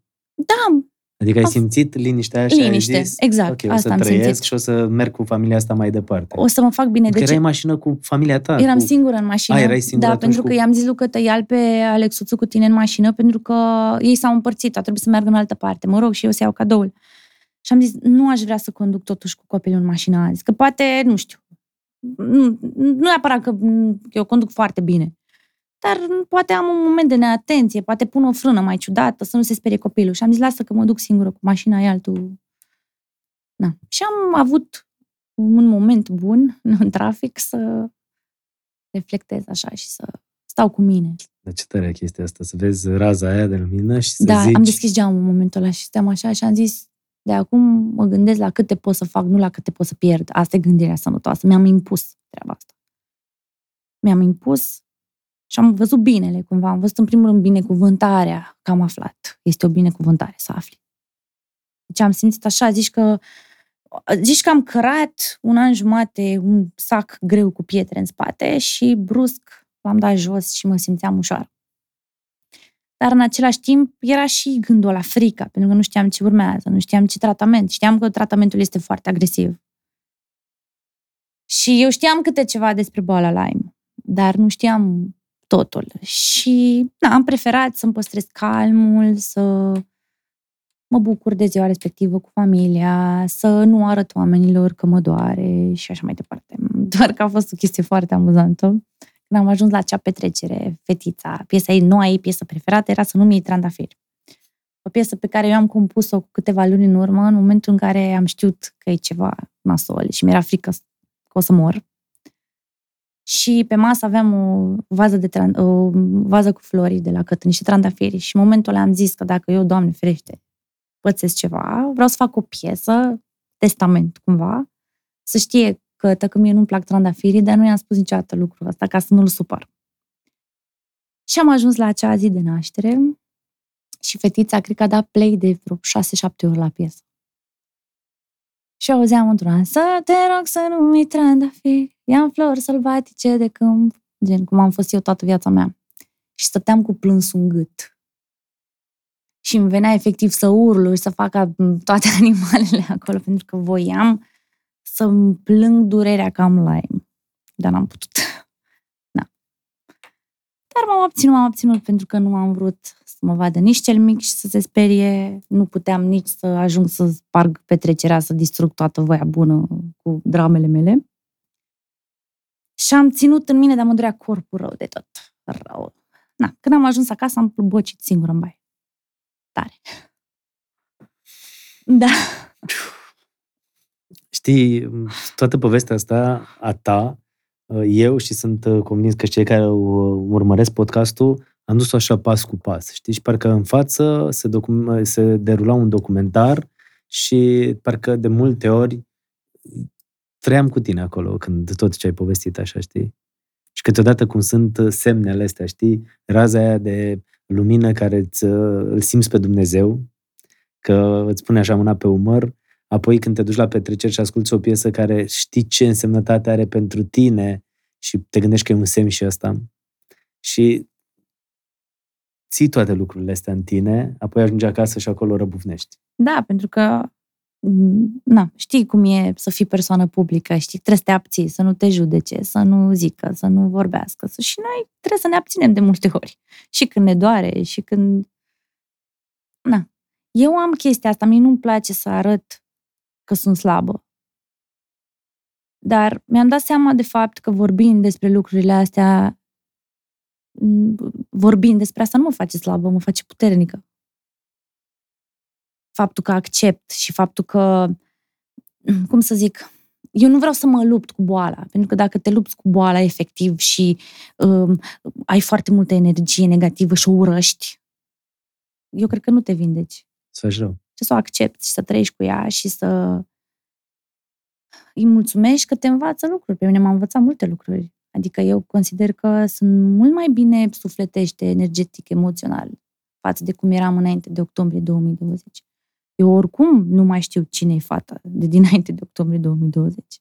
Te uiți așa și vezi o altă Ada. Da, total. Și Alta, ajung, da. ajungem imediat cum era Ada de atunci, din punct de vedere emoțional, alimentar, uh, energetic și cum e Ada de acum. Dar ai aflat că ai Lyme, te-ai dus la doctor și de aici a început uh, tratamentul. A început uh, Dar ai aflat de unde următoarea ai Lyme nebunie. ăsta? Lyme ăsta, toată lumea știe că te mănâncă căpușa și de aici e boala. Nu, nu, nu, nu. Este, cum am zis și înainte, poți să iei din multe, multe părți, inclusiv genetic. Voi vă întorseseți din Asia Express. Uh, Ne-am întors în decembrie 2019 și primul meu simptom cumva pe piele a fost în ianuarie, după care am început să iau foarte mult în greutate uh, și să Adică mă e posibil să inflamez. fi luat și din uh, zonele acelea. tropicale, da, este posibil, însă Bartonella și Borelia, pe care eu, cu care eu m-am pricopsit, uh, se găsesc și în România. Adică nu pot să zic sigur le-am luat din Asia Express. Că la fel le pot lua dacă mă duc cu căta la pescuit. E fix aceeași bacterie. Există șanse, da. Am dormit pe unde am dormit, am mâncat ce am mâncat, am, au stat purici pe noi și căpuși și țânțari și așa mai departe. Și căpușele. Există, nu, căpușe nu am găsit Da, nu, că zic niciuna. că ai vrut să am zici vrut să ce- zic, dar nu. Uh, n-am pot să zici exact de unde. N-am avut eri- acel eritem, n-am avut nicio pișcătură dubioasă, n-am avut nimic de genul acesta. Deci nu... Deci nu știi de unde. Borelia știu de unde, Bartonella, probabil Bore- de la un țânțar. Borelia, de la... Bo- Borelia borelioza, boala Lyme, nu vine singură, vine cu niște coinfecții. Și asta de unde ai luat? Bartonella, cel mai probabil, am luat-o de la un țânțar. M-a înțepat un țânțar și pșu, atunci s-a activat tot. Deci, eu m-am născut cu... Hai să mă să te Cu servesc cu un Borelia. pahar de apă. Mulțumesc! Am Facem- aflat... uh, Deci, uh, când Facem faci... așa, îți dau un uh, pahar cu apă și mă gândeam acum că ai niște oameni minunați acolo la studio și ai un soț care e foarte tare și gătește foarte Da. bine și mă gândeam să-ți fac uh, cadou pentru Ah. el, Da, pentru Cătălin, pentru soțul tău. Uh, oamenii ăștia de la Alexandrion sunt uh, partenerii noștri la podcast și mă gândeam, uh, uite așa, un uh, monkey shoulder să fie pentru tine. Este ceva ce crede-mă că o să-ți placă foarte mult, pentru că o să și arătăm uh, cum uh, se fac cocktailuri. Valentin Luca ne-a însoțit de multe ori la podcast aici și știe să facă toate aromele astea. Este o băutură foarte tare. Uh, uite, Abia un aștept să scotch beau și whisky, eu. un, da, o să Da. vină momentul. Deocamdată o e să pentru Cătălin. sărbătoresc. Asta e, da, e pentru Cătălin și Pen- după aia o să-mi iau și eu ca să sărbătoresc. Și trebuie să știți să faceți mixul ăsta care este senzațional. E, e pentru tine. Am simțit nevoia uh, pentru că noi aici la podcast avem și uh, parteneri și am vrut uh, să spun uh, că, că e pentru Cătălin și uh, acum comandăm noi ceva prin uh, Bringo pentru că vreau rețeta de astăzi a comenzii noastre uh, alimentare să fie dată de tine. Bringo e o aplicație pe care oamenii o de găsesc aici în descriere. Nu te mai duci la Carrefour să-ți faci cumpărăturile. Oamenii, uh, agenții Bringo, îți livrează în 90 de minute acasă, la serviciu unde ești tu, lista pe care tu le-o dai. Și atunci tu poți să stai cu prietenii de vorbă. Noi stăm de aproape o oră de vorbă, așa că nu pierdem timpul la cumpărături și vine direct aici uh, livratorul Bringo. Spune-ne pe aplicație ce să comandăm. Vrem să avem o săptămână de mâncare sănătoasă, pe care tu, Ada, o recomanzi. Um, Ce să nu lipsească? Să nu lipsească um, salatele, cruditățile, salată verde, roșii, Salată verde, stai să punem roșii, punem? Castraveți, castraveți, um, un pic de ghimbir, că e foarte sănătos, ghimbir, um, linte, ciuperci, fasole verde, mazăre, brocoli, conopidă, bunătăți, caju, ok, zim, zim că punem pe lista de la Bringo. așa, Astăzi tu ne faci. migdale, Mhm. uh, curmale, dacă ai poftă de ceva dulce, sau smochine, uh, pătrunjel, care e foarte bun, afine, pepene, nu știu, toate bunătățurile N-am astea. regăsit carne, nu comandăm. Mm, Momentan, nu, pentru mine nu. Ok, atunci nu comandăm nici noi. Luăm uh, doar uh, aceste uh, alimente care cu siguranță ne pot face o săptămână mai sănătoasă. Am comandat uh, prin Bringo 90 de minute. Vine, descărcați și voi aplicația, o să vă ajute și o să vă salveze viața. Și pentru că uh, tot suntem uh, la discuția asta, care mi se pare, eu spuneam, fascinantă, serios. Adică m-am uitat, uh, m-am uitat la tine, am trăit cu tine, mi s-a făcut pielea de găină, uh, am avut emoții, am avut lacrimi în ochi când ai povestit niște lucruri care m-au Am m-au- văzut, m-au- dar eu m-au- m-am abținut. și am înghițit așa în sec, știi? Și... Dar nu vreau să se întristeze nimeni. Adică dar nu nu vreau se să fiu întristează, dar eu mă gândesc săraca, la... da, nu, Nu, nu săraca, dar mă gândesc că prin câte ai trecut și de fapt cât de puternic ai fost să le duci la bun sfârșit. Pentru că puteai Și mai am. foarte mult să cedezi. Și ajungem la povestea asta că te întrebam de unde ai luat laimul ăsta și spui că mama ta era... Am aflat asta ulterior, ca, ca să nu, nu facem așa o confuzie. Uh, acele dungi, de fapt, pe care le aveam pe corp, erupțiile, erau date de Bartonella. Oamenii văd fotografiile acum Da. și știu că asta, e- asta e- așa erau reacțiile de la Barton. Bartonella quintana, Bartonella. așa se numește. Cea care dă boala zgârieturilor de pisică. Ok. Mă rog, se poate lua dacă te mușcă pisica sau un animal infectat prin schimb de uh, salivă, mă rog, dacă țintă saliva pisicii în sânge, dacă te mușcă. Dar se poate lua și de la țânțari, și de la căpușe, și de la... Există căpușe infectate care au și borelia, și bartonela, și babesia, și richeția, și mama tuturor uh, bacteriilor. Sau există căpușe care n-au nimic și au de la tine. Poți să omori și tu căpușele. Exact. Le infectezi și după aia le infectează alți oameni și tot așa. Ok. Da. Și, deci tu uh, boala asta o aveai? Asta e Lyme? Uh, Asta e Borelia de- avzelii. Eu am Borelia avzelii Și asta, pozitivă. Asta o am de când eram mică. Pentru că în momentul în care tu faci analizele la Borelia Centrum și ți se dă defalcat fiecare proteină în parte, fiecare cu spirochete, cu număr de spirochete, mă rog, da. orientativ, că n-are cum să nu calculeze cineva spirochetele în totalitate, îți arată anumite proteine. De exemplu, VSL, proteina VSL îți arată că ai fost mușcat. Și ai luat direct prin mușcătură boala. Eu nu aveam niciun VSL uh, pozitiv, totul negativ. Deci, practic, tu ai moștenit-o de la mama ta. Da. Um, Și de asta nu era Lyme. Ba da. Deci, a, a, Lyme-ul ăsta, Borelia, borelioza sau boala Lyme? Borelioza e Lyme. tu, bo- asta ai moștenit-o de la mama ta. Da, Pentru că mai aveai ceva, de asta zic. Bartonella. Bartonella pe care ai luat-o Exact. dintr-o... Deci mie Borelia avzelii îmi dădea simptome uh, asemănătoare cu artrita, uh, dureri foarte mari, cum ziceam, atât ridic. Dacă ridic mai sus, mi se rup mâinile. Uh, genunchii te dor, dureri migratoare, uh, tremurat, îți troznesc oasele. Eu rămâneam uneori la concerte, am pățit, rămâneam așa cu mâna încleștată pe microfon, se poate încleșta maxilarul, adică îți cam asta îți dă. Seamănă cumva cu scleroza multiplă, de aceea f- 90% dintre bolnavi că- de Lyme sunt uh, diagnosticați greșit cu scleroză multiplă. 90%. Da, și f- fac tratamente cu interferoni și ajung să paralizeze și să fie și mai rău. Și, Doamne ferește, să aibă niște leziuni irecuperabile și atunci își dau seama după 10 ani că au fost tratați greșit și că, de fapt, au Lyme, dar e prea târziu să se mai facă ceva. Da. Și Bartonella, care te poate afecta uh, neurologic, poate să-ți mărească uh, organele, provoacă miocardită. Asta am uitat să zic, că am fost și la cardiolog. Pentru că aveam uh, uh, palpitații foarte urâte, aveam, mi-au pus holter, m-au monitorizat și aveam, de exemplu, aveam pulsul 40. Și de la 40 Adică se aproape n-aveai puls. da, se ducea la 120 sau 130.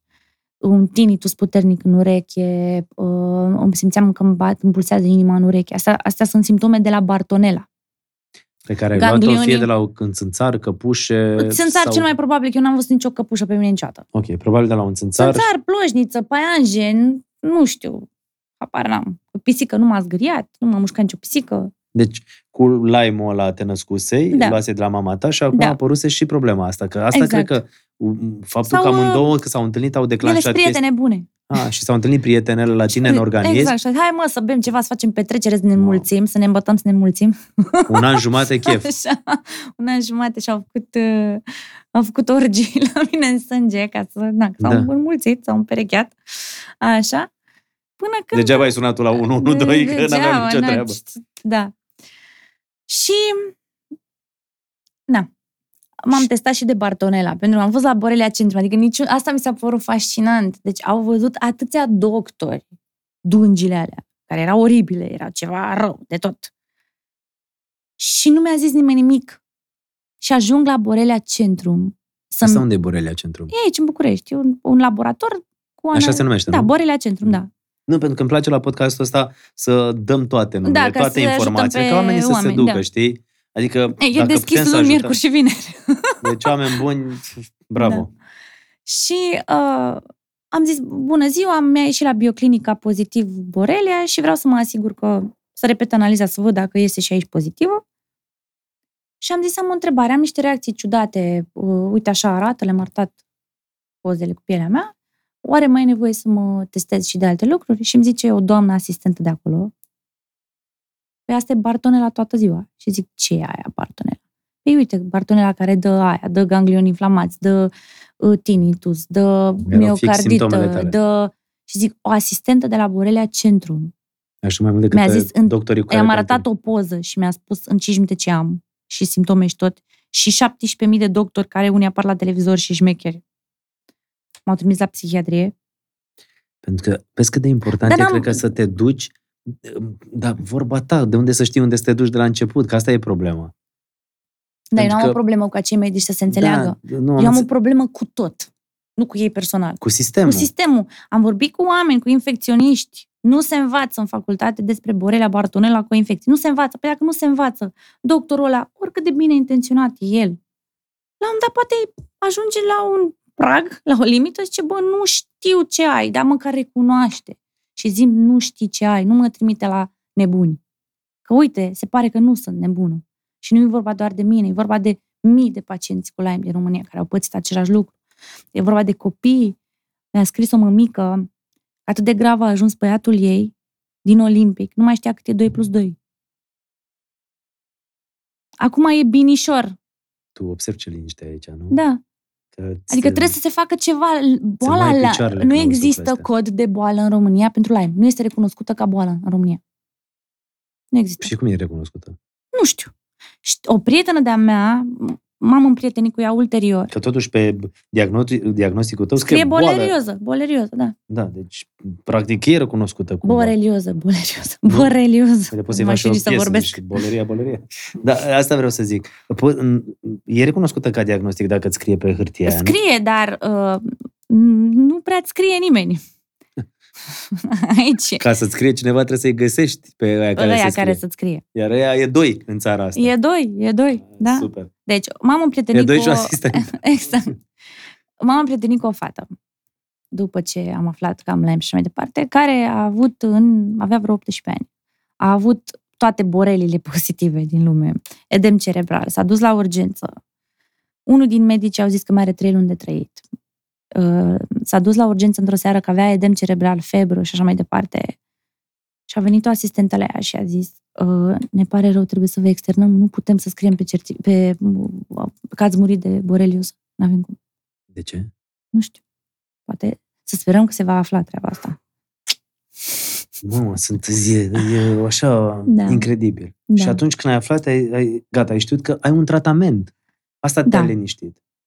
Știam că există, nu știam exact ce presupune acest tratament. Eu credeam că e o perioadă antibiotic și la revedere, dar se pare că nu. Pentru că am ajuns la domnul doctor Ion, care mi-a spus că trebuie să-mi fac analize de coinfecții. Pentru că, foarte important, borelia nu vine singură, subliniez treaba asta. Adică nu ai doar borelia și atât. Borelia ce face? Ori, în momentul în care ți se activează în corp, ori um, trezește niște virusuri din copilărie pe care le-ai luat tu, gen Epstein-Barr, Ah, citomegalovirus, virusul herpetic, uh, zona zoster, tox, dacă cumva a intrat în contact toxocara, toxoplasma, um, helicobacter, uh, sunt o grămadă de prieteni în acea gașcă.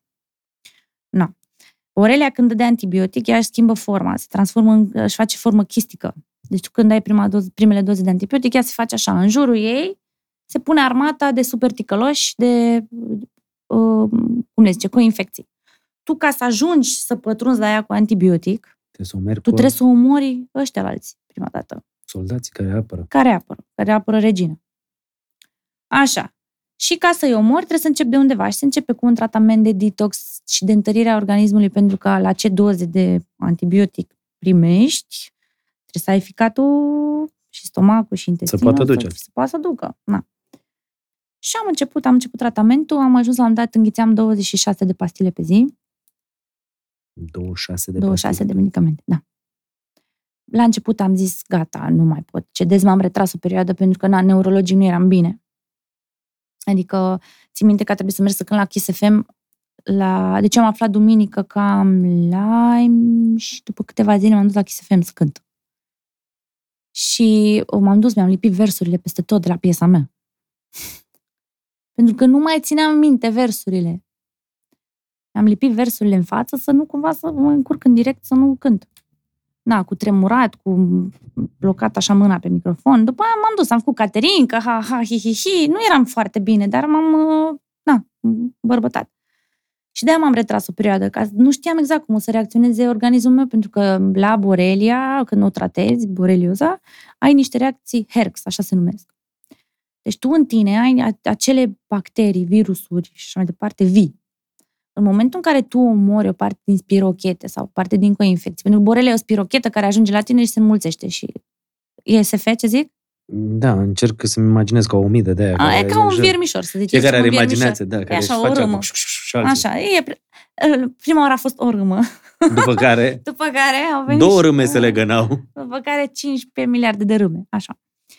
Na, uh, ele fiind vii, eliberează toxine, da. Nu, acele toxine îți dau ție reacții. Dar când mor, eliberează toxine triplu. Și ai tot felul de stări. Adică simptomele tale se agravează. Adică simți tot ce ai simțit până ai început tratamentul de exagerat, de 15.000 Și cum de ori te mai simțeai intens. atunci? Cum simțeam că m-a calcat tramvaiul cu tot cu călători. Nu știu, ceva rău. Adică nu te-ai să te ridici din pat. Ba, Mhm. mă ridicam, dar aveam durere, aveam um, o stare fizică foarte proastă. Dacă mi-arătai un deget, plângeam. Dacă îmi vedeam că se mișcă perdeaua și văd o frunză frumoasă afară, plângeam. Plângeam din orice și că eram un copil.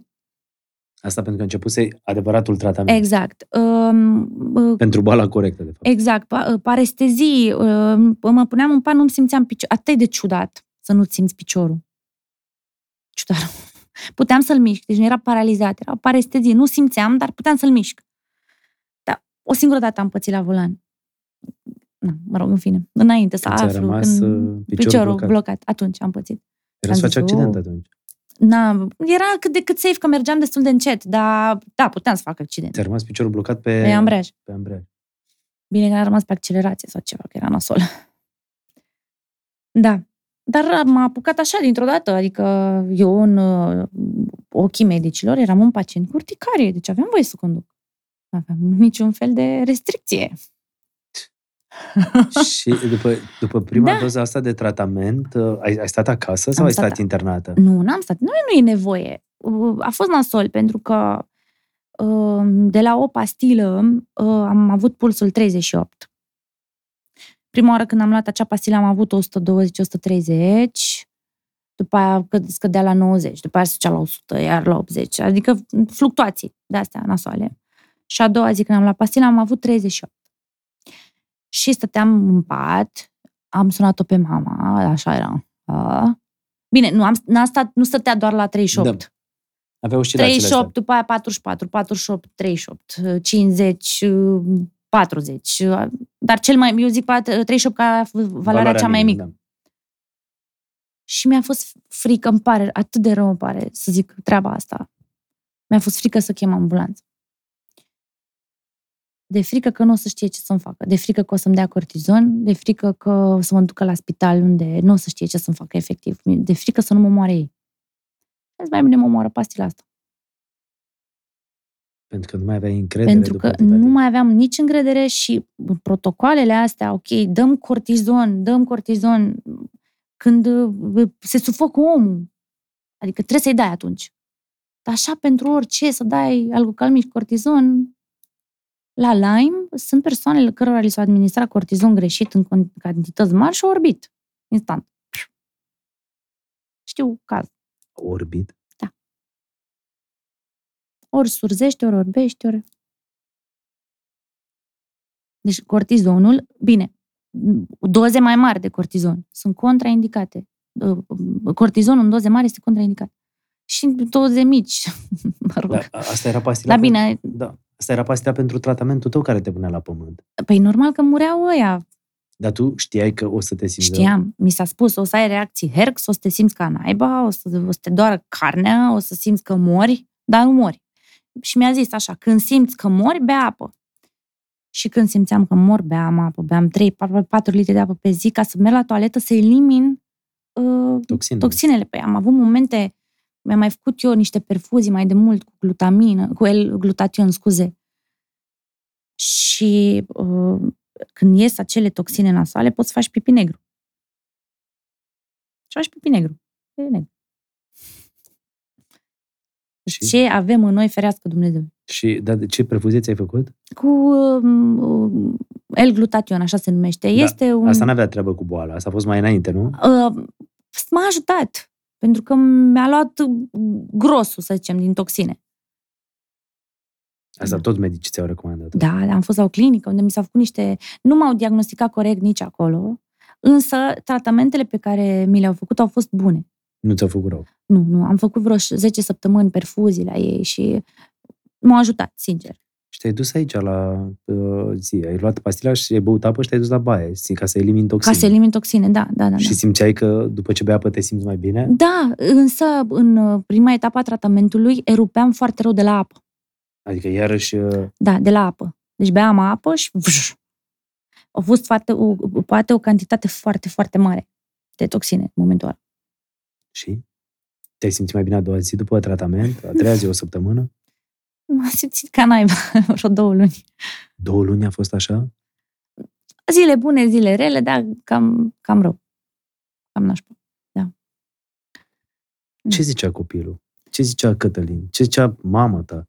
Ce ziceau apropiații? Ce să zic, că mă îmbărbătau, adică eu n-am genul ăla de familie care să vină să zică vai, da, vai, a." O, se fac glume cu mine, adică nu... Sunt empatici, adică sunt acolo lângă mine, mă ajută, dar ei se manifestă altfel. Ajutorul și dragostea lor e, se arată prin fapte, nu prin vorbe. Adică nu vin să-mi zică, vai, dar ce rău îmi pare pentru tine dacă mori. Nu m-ar ajuta treaba asta. Ce te-a ajutat cel mai mult în perioada asta? Mm, Faptul că am stat, sincer, și m-am conectat cu mine și am făcut din nou cunoștință cu, cu Ada. Erai departe de tine? Oh, eram... Mi-am dat seama că... Eu scriu o carte despre asta și în toamnă se va lansa, cele trei. Mi-am dat seama că eu am trei personalități diferite. Alexandra, pe mine mă cheamă și Alexandra. Alexandra, care este bruneta răzvrătită și Xena, care se bate cu toți. Alexandra Moldovan. Da. Ada, copilul interior care încă n-a reușit să treacă peste anumite dureri din trecut și prin această afecțiune am reușit să iert foarte mulți oameni și să mă iert și pe mine pentru anumite lucruri pe care le-am făcut în trecut, să accept, să știu că atât am putut atunci și să nu mă mai învinovățesc. Și Ada, artistul. Sunt trei personalități în mine și sunt în conflict. Ba se împacă, ba se ceartă.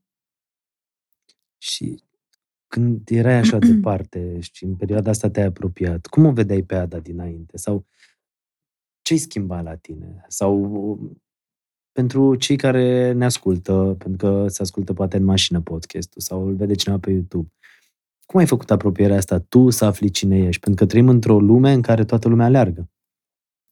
E ego foarte mare. Trebuie să ai uh, uh, succes, uh, trebuie să fii văzut într-un fel de oameni. Toată lumea aleargă. În primul Trebuie să rând, câștigi nu bani. am mai alergat. Și de asta zic, cum ai făcut conectarea asta cu tine să-ți dai greu? Și cum ai omorât ego-ul ăla care spunea, "Da, trebuie să cânti, trebuie să fii în trending, trebuie să fii pe YouTube, trebuie să fii la TV, trebuie să fii la radio. Dumnezeu mi-a, mi-a zis că, de fapt, nu asta contează. Și această boală, dar nu vreau să zic boală, această încercare a vieții uh, mi-a arătat că lucrurile alea nu contează deloc, deloc. Și că este important să fii tu bine cu tine, să-ți înțelegi rolul și scopul pe acest pământ, uh, pentru că Dumnezeu nu te-a trimis aici să fii superficial și să alergi după lucruri superficiale. Dumnezeu te-a trimis aici să trăiești cu adevărat.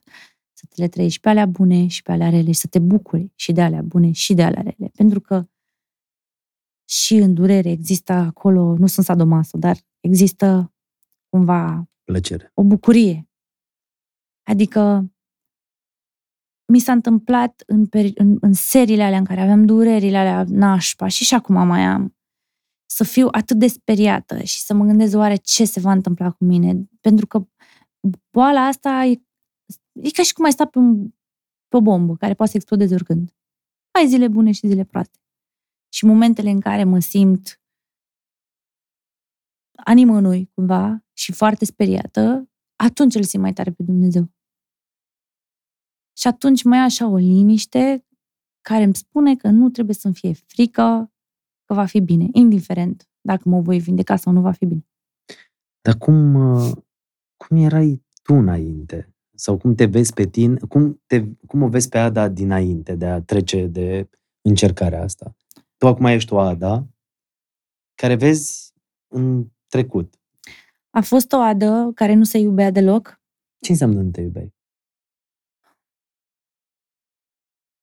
Mă lăsam pe mine pentru ceilalți. Adică? Acceptam foarte multe lucruri. Din... Mă martirizam. Eu eram mama tuturor răniților.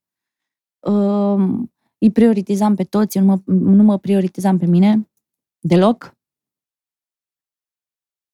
Eram foarte nervoasă, foarte agitată, disperată să fac tot, disperată să fiu cea mai bună artistă, cea mai bună mamă, cea mai bună soție, cea mai bună, cea mai, cea mai, cea mai, cea mai și nu mi ieșea nimic cum îmi doream, pentru că n-ai cum să le faci pe toate la nivelul ăla.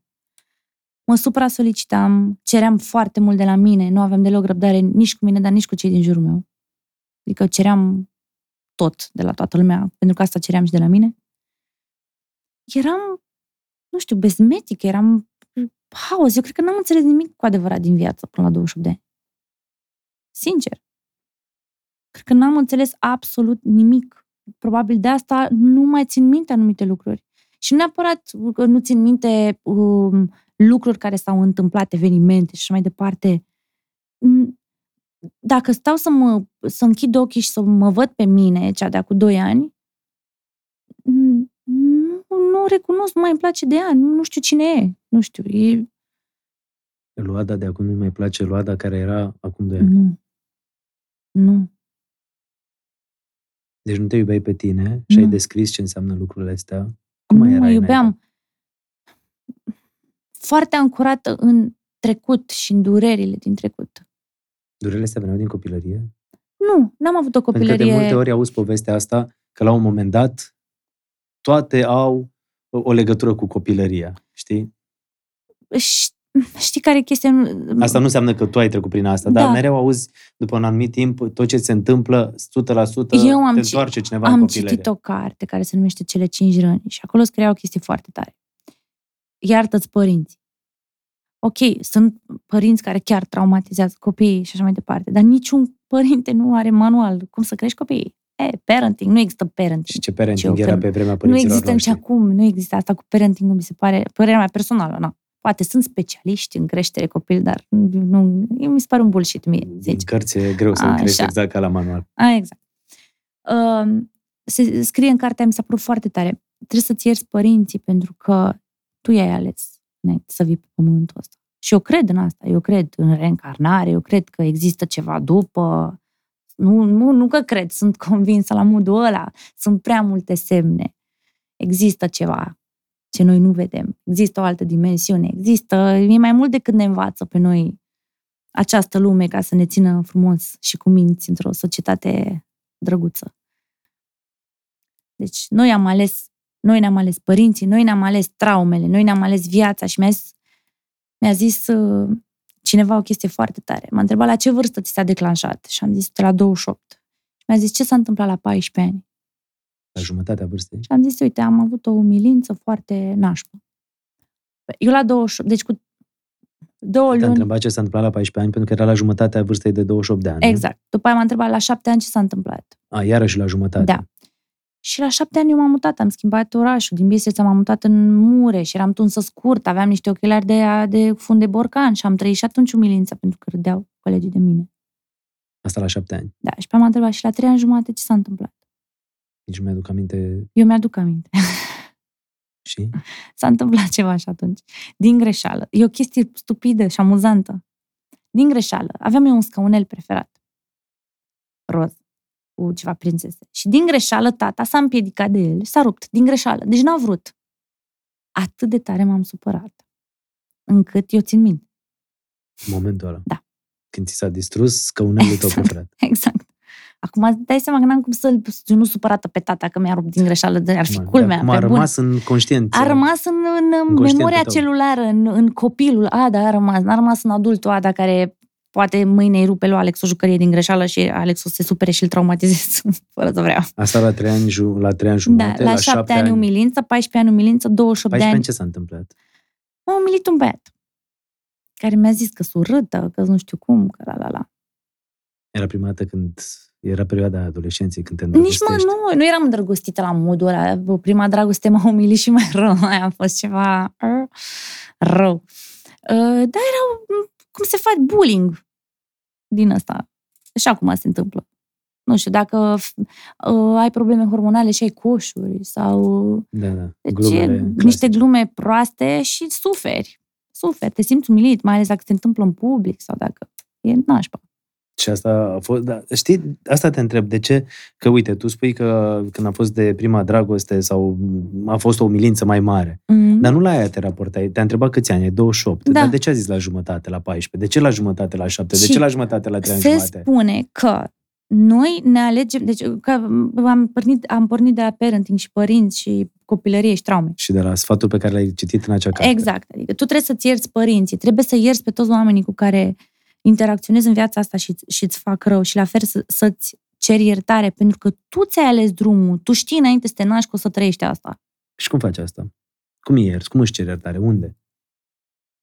Trebuie să renunți la orgoliu și e foarte greu să faci asta. Ego ăsta. Pentru că eu cred că viața noastră pe pământul ăsta e de fapt un test. Și asta cu că noi trăim în lup anumite suferințe până ne vine, în lup, în repetiție, anumite suferințe până ne vine mintea la cap, este adevărată și demonstrată, pentru că la trei ani jumate, mă rog, trei ani jumate nu știu dacă e relevantă treaba cu scăunel, șapte ani umilință, da? 14 ani umilință, 28 de ani cu două luni înainte să mi se declanșeze boala. Eu am trăit cea mai mare umilință din viața mea. Tot anul ăla a fost cea mai mare umilință din viața mea. Adică? Adică uh, hate, înjurături, amenințări, uh, Aia era după Asia după Express. Asia Express. Și problema era că Ah. nu mă înjurau doi, trei oameni pe internet, că pe aia nu-i bag în seamă. Hate de la industrie, unfollow de la mulți oameni din industrie. De ce? Că am zis acel cuvânt într-o emisiune, pe bune, nu-l zice nimeni. Eu nu Dar știu, mai țin minte. asta e Eu singura... țin minte că atunci tu cu Cătălin aveați o relație uh, care la un moment dat devenise amuzantă, pentru că îl certai mereu, el Dar era noi foarte așa diplomat. suntem. Da, cum să așa zic? suntem noi. Da, de asta nu ne aduc aminte Noi cuvânt. facem, noi, astea sunt glumele. De- Oamenii care sunt prietenii noștri au râs de-au leșinat pentru că ei știu că așa suntem noi. Într-adevăr, ne-am certat de două ori, iar eu, când mă enervez sau când m- sunt într-o situație tensionată, sunt mai slobă de la gură. Și eu, dar eu am zis un singur cuvânt. Dar nu mai știu. La, vezi, mie nu mi-a rămas în cap. Acum la modul cel mai sincer. Nu, zic, bine, l-am repetat de multe ori cuvântul ăla. Care adică- cuvânt, mă? Florin, ce? Nu, nu ți-a rămas în cap? Înjurătură. Deci, în, Uite, vezi, lumea se uita la de asta nu zic, pot nici să mie nu zic mi-a că rămas mi-e în așa cap să un zic. cuvânt. Când te enervezi și zic să-mi bag așa, cuvântul respectiv. Da, mă, dar Na. e ceva uzual. E ceva uzual, știu. Stai, mă, adică tu ai zis chestia asta și... De multe ori, am zis-o de foarte multe ori, am Ah, și în și- diminutive și în, uh, sub toate formele. Ah, ok. Am pomenit uh, acel Dar uite, mie nu mi-a rămas în cuvânt. cap chestia asta. Mi-a rămas în schimb, într-adevăr, când îl certai și îl puneai la Hai, mă, punct iubire, și... adică de ce nu... tot- tot- Păi da, pentru că el era pe altă Bă, planetă. dar vrei deci să spun noi ceva? mergeam într-un oraș. Ai un soț Știu, senzațional. dar și eu sunt Băi, senzațional. ai un soț senzațional și tu Știu. acum ești o Ada Știu, superbă. știu. Sincer, și înainte erai superbă, dar acum ești o Ada pe care poate o cunosc oamenii așa cum vrei tu să fii, știi? Poate atunci ego-ul ăla, sunt artist, așa vreau să mă știi, așa este. Da, să eu sunt poate serioasă. erau, eu sunt... exact, știi? Era tot timpul, aveam Da. grijă cu... Na. Și de la cuvântul, la 28 de ani ăsta a fost hate-ul la maxim. A pentru fost că- un... Nu, a fost ceva mai grav. Mai greu de atât? Da. Um, deci a fost nebunia aia, mă rog. Ceea ce vreau să subliniez este că eu știu o înjurătură, două sau așa, mari și late. Alea le știu. Și le, le-am repetat de foarte multe ori în acea emisiune pentru că aveam, simțeam că fac explozii, mi explodează creierul dacă nu mă manifest. Și a înjurat foarte multă lume, nu am fost singura care a înjurat, dar na, Da, montate repetitiv chestiile alea. exact. Mă rog, în fine. Uh, problema este cu industria care unii oameni din industrie m-au tratat foarte nașpa. E că un pic, colegii de breaslă? Da. Mi-am am trezit cu am follow de la foarte mulți, de exemplu, sau cu bârfe. Hai că bârfe, oricum toată lumea bârfește pe toată lumea și când ne vedem suntem, hei, ce eu nu sport deloc. Mă rog, da? Toți am bârfit. Și eu am bârfit. Recunosc, și eu am mai bârfit pe una alta. Da. E lor, suntem oameni, suntem, mai ales noi fetele când ne strângem, uneori și că suntem niște țațe. Și asta suntem, ne place, ne mai lipsesc semințele și alea suntem. Trebuie să recunoaștem că avem și latura asta, să mai râdem de una, că ai văzut că s-a îngrășat aia, sau ai văzut că nu știu ce. Suntem niște țațe uneori. Dar și bărbații, la fel. Nu m-a deranjat neapărat treaba asta, pentru că se întâmplă de foarte mult timp să aud bârfe despre mine, dar au fost niște răutăcisme foarte urâte. Și am... S-a adică ai simțit că practic vor să te dea afară din industrie, dacă poți să Sunt exclusă, da. Asta ai simțit, nu? Care tu trăi pentru asta, adică tu erai compozitoare, tu cântai. Eu eram făceai... foarte iubită de toată lumea. Și Mamă, dacă de talentată tot. ești, ești superbă, da. Uh, hai să facem o piesă, da. Hai să nu știu ce, da. Hai să nu compunem, da. Îmi faci și mie o piesă, da. Îmi faci și nu știu. După aia, pentru ce că am zis organul într-o emisiune. Pe bune, dar voi nu-l ziceți. Și te-ai întâlnit cu oameni ăștia care... Oameni care îi cunosc da. personal și știu cum sunt și după aia văd la televizor. Pe și le-ai zis? Sunteți fake! Nu să-mi consum energia să ce? Să mă duc să zic la om, de ce mi-ai dat un follow? Că ce? Că ai văzut în mine ceva ce poate vezi în tine și asta de fapt nu-ți place? Că eu poate am avut curaj să mă arăt așa și cum umilință. sunt și tu ai zis oh, ce e asta? Și asta, asta a fost umilința la 28 de ani? Nu, umilința a fost când o, un bărbat din această industrie, nu vreau să-i dau numele sub nicio formă, m-a umilit foarte rău. A fost o umilință verbală, aproape și fizică. Și problema a fost că era de față cu multă lume din industrie care nu s-a băgat. M-a făcut în toate felurile. Mi-a spus că eu nu sunt un artist, că eu sunt de rahat, că eu nu știu să cânt, că eu n-am voce, că trebuie să-i pun mâinile și picioarele, că stau doar lângă el. Uh, ce mi-a mai zis? Multe mi-a zis. Stai un pic. Deci că, erai... eu, că eu sunt luată de pe stradă, că eu nu sunt femeie, că eu sunt bărbat, că am văzut la Express că eu nu sunt femeie. Mă rog, eu acum vorbesc cuvinte frumoase. Da. Stai un pic. Era un eveniment unde erau mai mulți artiști, nu, mai multă lume? niște filmări, undeva. Ah, niște filmări și da. acolo el îți spunea toate lucrurile astea? Da, și nu s-a băgat nimeni. Se uitau la spectacol. Deci, de era un bărbat le, care zicea Trebuia asta. să le dau popcorn. da. Și după aia a fost, he, s-a enervat și el, se mai întâmplă. Și am, what? Adică um, abuzul ăsta emoțional, verbal, e normal, e un normal. Adică tu, ca a venit o femeie să-mi zică treaba asta, se mai întâmplă. Adică tu ca femeie accepti asta? Ți se pare normal? Și atunci, cred că nici nu puteai să reacționezi, nu? Eu m-am, cum să zic, am înghețat puțin, însă am avut cuvintele la mine, pentru că eu, eu nu mă arăt. Eu în momentul ăla îmi crește adrenalina și sunt foarte pe situație, la modul... Ok. Era Xena. Fi, Xena. Sunt Alexandra, eram Alexandra. Da, era Alexandra. După 5 minute fug și plâng în baie. Și deveneai Ada. Deveneam Ada, da. Artistă. Ada, copilul interior, ăla. Care, avea și care crede că lumea uh, este formată din unicorn roz și vată pe băț. Da, problema și e... ai simțit umilința aia că a fost... M-a durut carnea. M-a durut carnea de nedreptate, m-a durut carnea de... Nu știu, o durere din aia nașpa, de... Mă durea sufletul rău de tot, pentru că nu puteam să concep cum să se întâmple așa ceva. Și, într-adevăr, se spune că, de fapt, Uh, nu, nu știu cum să zic ca să, să nu mă exprim uh, greșit. Când un om îți spune ceva, e despre el. Dar dacă tu reacționezi într-un anumit fel, e despre tine. Deci cumva mi-am dat seama că eu am greșit cumva. Nu că ai reacționat? Că am, nu că am reacționat, că am pus la suflet. Și pe am stat și m-am gândit, de ce am pus la suflet? Pentru că și s-a mai întâmplat în 14 ani se întâmplă pentru așa cu 7 ani. Așa, pentru că eu nu mi-am vindecat rana umilinței. Dar știi ce? Poate pare Și eu toată viața zic. mea, eu am avut la începutul carierei, dacă mai țin minte când am venit prima oară la tine la emisiune și în afară de da, nu, da, nu, da, nu, n-am zis că mă făceam pe mine de emoții. Eu am fost toată viața mea emotivă din frica să nu mă fac de rușine.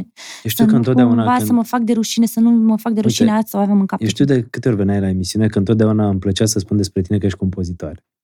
Și de-a lungul timpului, dacă te uiți la înregistrări, pentru că mi se părea că era un plus al tău pe care alții nu l-au. Și spuneam Ada Balada și cât de compozitoare și cât de talentată e și chestia asta, pentru că mie mi-a rămas în cap prima piesă a fetei care, uite, era atât de umilită, care era cum era? Tu, tu poți... Că, Ești puternică, da. deșteaptă și frumoasă, ți arăt că pot. Da, ți arăt că pot, exact, da. știi? Și de fapt, uite, fata aia umilită, distrusă pe interior, cânta despre chestia asta. Tu ești frumoasă, puternică, ți arăt da, că pentru pot. că mi-a Era spus... o piesă și auzeam așa, uh, fata de la Târgu Mureș care a venit, uh, s-a lansat uh, cu Moga, pentru că era o piesă și era piesa aia peste tot și era un imn așa, al, uh, știi, Puternic. ridică-te și hai, mergi mai departe. Dar Da. nimeni nu știa de fapt cine ești tu și ce e în sufletul tău. Da. Da? Te-ai mai întâlnit cu omul ăla de atunci Da, și-a cerut scuze și am apreciat. și ai putut să-l ierți? Profund? Pentru că asta face parte din vindecare, Pentru pentru, că asta că- face parte din cine pen- ești tu acum. Nu, pentru că mă gândesc așa, că el m-a jignit atât de tare pentru că are și el o rană pe suflet. Și ți-a spus asta? Nu am discutat atât de profund. Dar ți-ai, ți-ai dat seama că de acolo ar fi. 100%. În momentul în care ai niște reacții, niște... Pentru că dacă... Eu am discutat și cu psihologul meu legat de Asia Express. Zic, bă, oare de ce am... Am vrut eu să mă analizez. Zic, de ce am reacționat în anumite situații așa, ok, frig, foame, căldură, nu știu ce, la, la, la. Dar noi, noi reacționăm, mai ales în situațiile limită, într-un anumit fel, pentru că avem niște traume și avem niște frici și avem niște probleme nerezolvate. Te-ai uitat la Asia Express? Uite, eu am râs. Dar O singură dată, nu, de două ori mi-a fost rușine de ce am făcut. De două ori mi-a fost rușine rău de tot de ce am făcut. Dar până la urmă, asta i-am greșit, n-am dat în cap nimănui, sunt cu cătă de mână, încă ne iubim super mult și dacă cineva avea dreptul să mă judece, pentru că, da, l-am jignit de câteva ori, dar dacă cineva avea dreptul să mă judece pentru că l-am jignit, era el. El era singurul îndreptățit să mă judece. Că era soțul meu și este soțul meu. Nu Gheorghiță, nu uh, vecina cu tare, nu mătușile, nu Știi că ești oamenii oricum de cei pe mai bine în online. familia fiecăruia decât știe propria familie. Cine, toată lumea se ceartă. Singura diferență a fost că noi ne-am certat la televizor. Ce în alte case, cum se ceartă? Îți pare rău că ai fost în show-ul ăla Deloc, atunci? m-aș duce încă o dată. Este o experiență superbă, este foarte fain, este foarte tare. M-aș duce încă o dată. Show-ul e spectaculos, dar mă gândeam uh, nu că dacă te-ai duce într-un, ge- într-un show de genul ăsta, Ada aia care era cu 2 ani, ai mai lăsat-o să fie în show-ul ăla? Sau ai vrea să fie Ada asta de acum în show-ul ăla?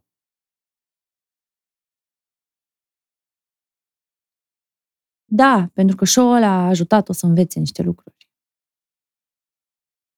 Ce aș lăsa-o să mai meargă. Să o maturizeze, să o crească. Să o călească. Că viața nu e întotdeauna cu lapte și miere. Nu. Și cum ești acum? Pentru că acum uh, eu încerc să văd cum erai și cum, cum- ești acum. Pentru că acum ai spus că nu mai pui la suflet, ierți. Uh, ai grijă de... Ai început să te iubești? Da, mă iubesc și uh, Și ce În înseamnă momentul mă în iubesc care- pe mine? în Știi că momentul- foarte mulți oameni spun, iubește-te pe tine, ai grijă de tine. Și oamenii zic, adică cum să mă iubesc? Ce să fac, știi? știu să pun limite, știu să zic Ce nu. înseamnă să te iubești pe tine? Să nu mai Adică- fii întotdeauna disponibil pentru Exact. alții? Și să zic, bă, vreau să mă ocup de mine. Pentru că eu am greșit foarte mult, din păcate. Am avut încredere în foarte mulți oameni care m-au trădat. Am ajutat foarte mulți oameni care m-au trădat. Am ales, de exemplu, să lucrez piese um, săptămâni sau luni întregi pentru alți artiști în devenire, mă rog, artiști noi, să zic așa. Și m-am neglijat, am neglijat proiectul ADA pentru că am vrut să fiu ca o mamă pentru ei și m-au trădat. Unul nu m-a întrebat cum mă simt. Unu. În perioada aia când te simțeai rău, Le-am zis să... mai era cineva lângă tine în afară de familie?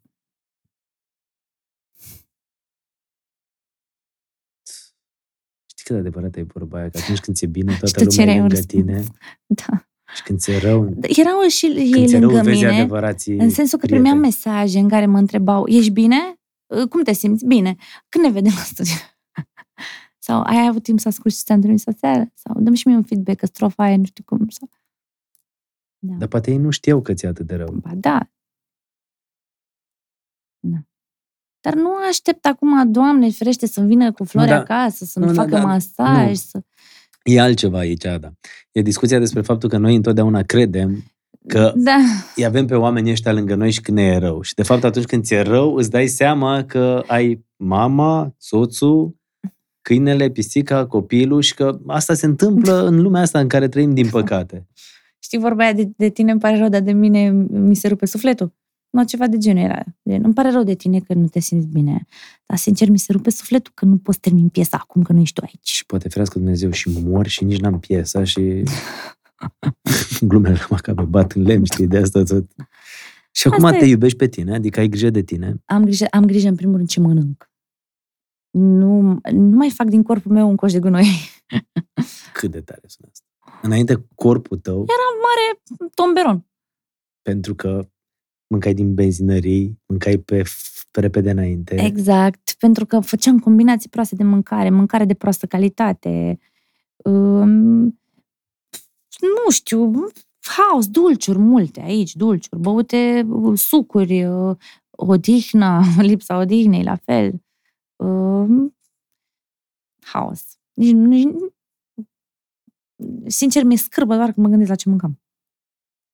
Și acum ai grijă ce Acum mănânci. Am mare grijă ce mănânc. Am grijă ce produse folosesc. De unde mi-au uh, cremele, de unde mi-au, adică, na, Tot. tot. Bine, nu am Ești ajuns mult mai să fiu, atentă, adică. n-am ajuns să fiu nebună aia Nu, dar ești atentă. cu produse bio, vegane, creme, nu. Nu, adică ești Da. atentă la tot ceea ce folosești, Tot tot ce pentru faci. că uh, carcasa asta trebuie să-mi țină sufletul până la 100 de ani, că eu nu plec mai repede de aici, de pe pământ. Și cu lime și fără lime, și dacă îmi trece și dacă o să-l duc pe picioare toată viața, eu nu plec mai repede. Și asta trebuie să mă țină.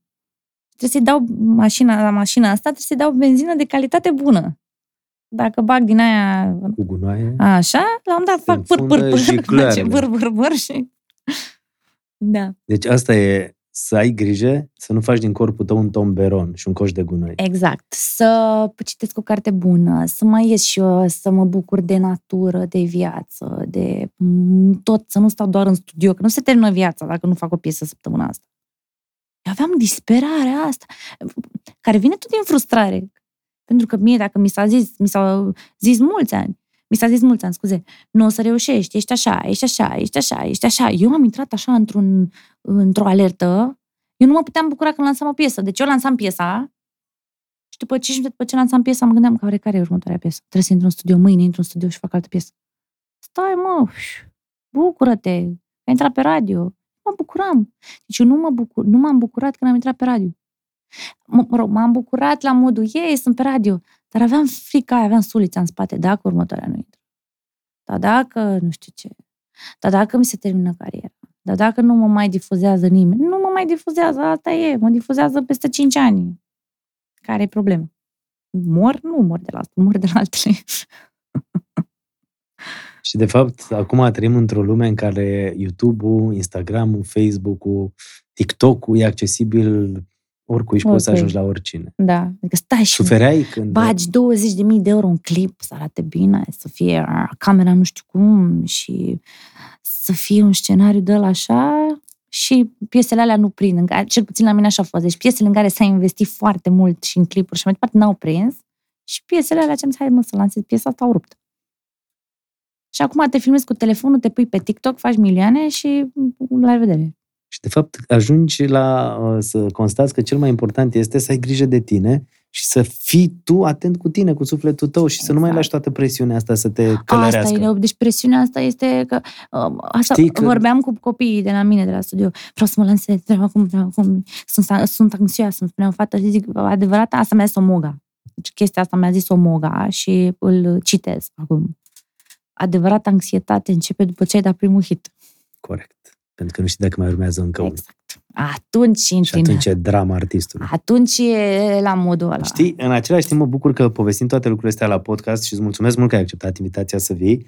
Uh, oamenii Mare înțeleg de drag. fapt ce înseamnă și un artist și ce înseamnă și dramele pe care artistul ăla le trăiește. Știi, când povesteai de presiunea asta, mă gândeam uh, câți ani la rând uh, și poate în ultimii 15 ani mult mai, uh, cu mult mai multă presiune, fiind la o televiziune comercială, înainte fiind la televiziunea română, unde și acolo era presiune, dar nu ca la o televiziune comercială, că multă lume zice, te la televiziune, ce faci, mă, că vorbești două ore, râs, Da. ha, ha, ha, ha, Mhm. mâncați cozonaș toată ziua Mhm. și nu știu ce faci. Dar oamenii nu știu că te trezești și în vacanță, chiar dacă n-ai dormit o noapte întreagă, să te uiți dacă ai făcut audiență. Pentru că dacă n-ai făcut audiență, înseamnă că oamenii te mai plac, ce se întâmplă cu tine.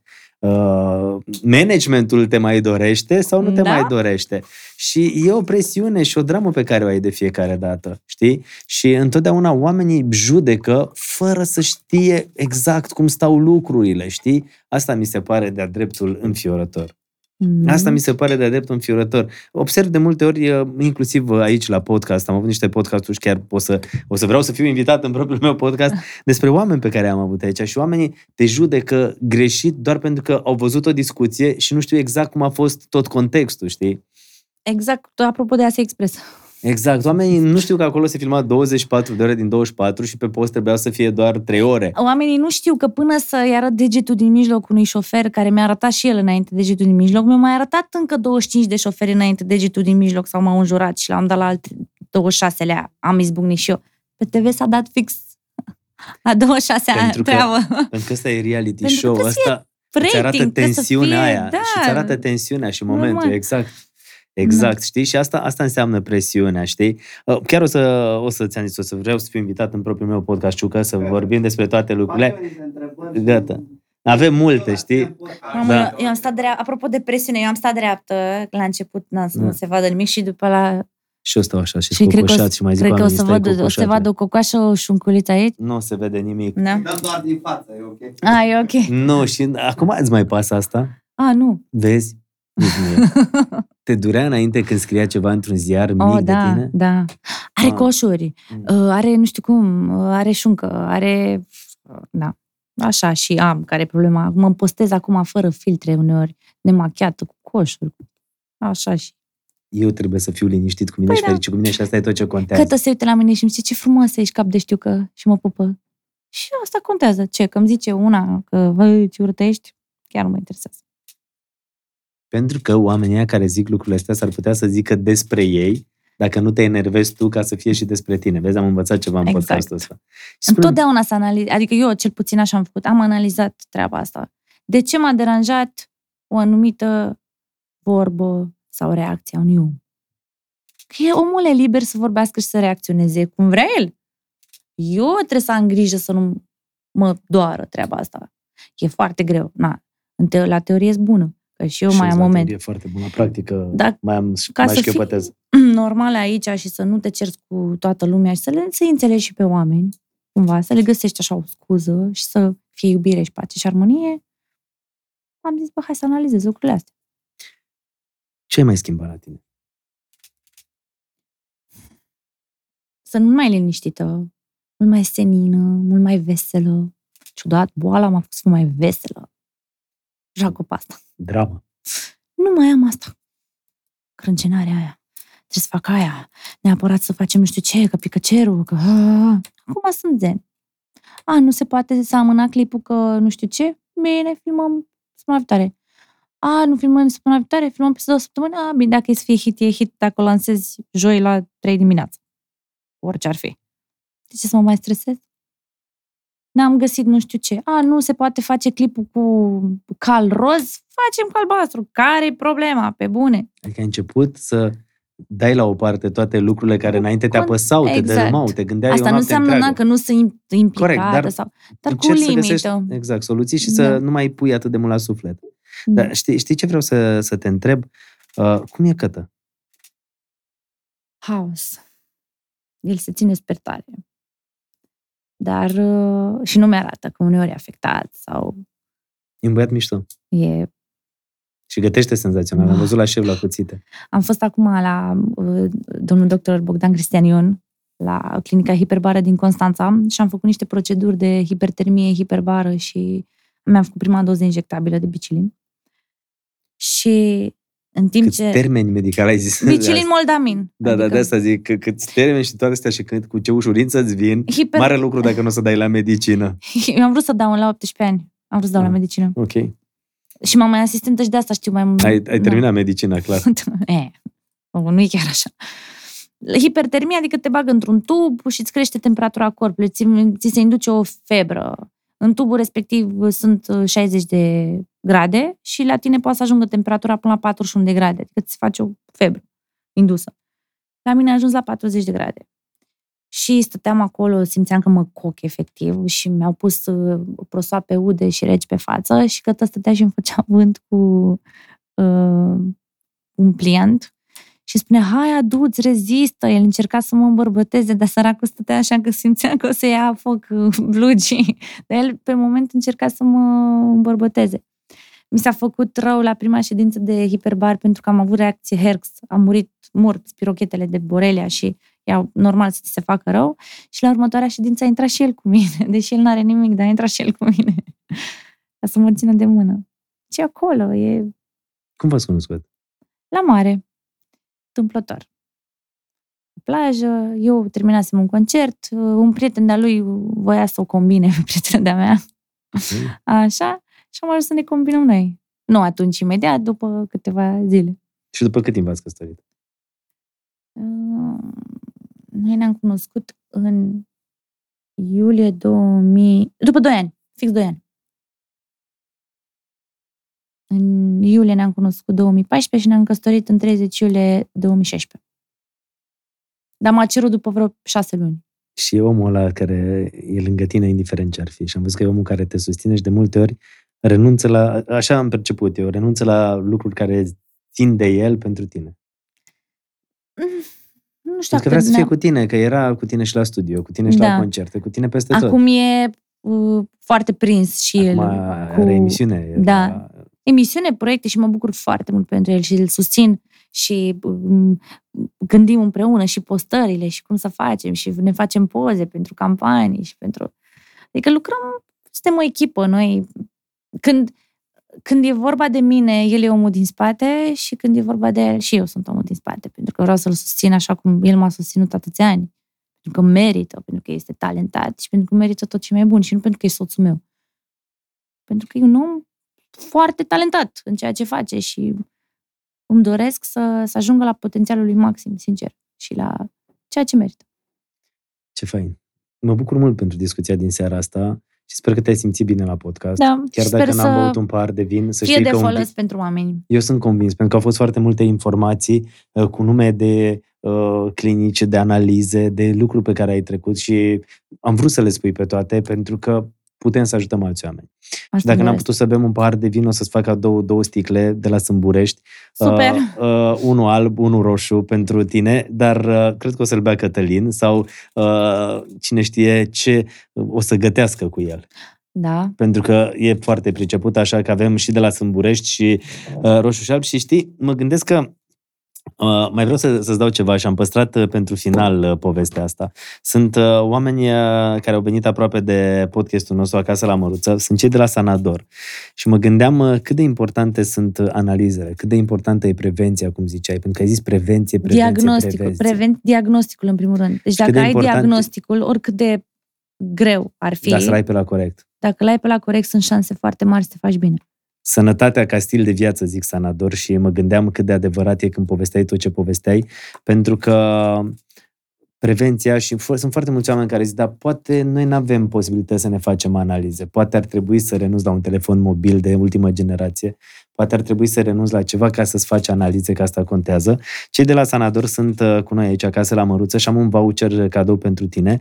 Uh, e un voucher, uite, acordat în cadrul podcastului Acasă la Măruță, ca să poți să îți faci uh, analize atunci când simți tu sau să-ți faci un control, să știi, pentru că ți-l dau așa Mulțumesc. cu drag și uh, pentru Mulțumesc. sfatul care înseamnă prevenție. Oameni buni, mergeți și faceți-vă analizele. Foarte investiți important. în voi, investiți în voi. Și ascultați-vă intuiția. Dacă simțiți că ceva nu este ok cu corpul vostru, mergeți până în pânzele albe. Acum, Să, să știi facem... că acolo la San Antonio am să aminte că spuneai că ți-era frică să sună ambulanța. Au și mm. ambulanță și au și da. pediatrie pentru copii, adică să nu mai fie frică.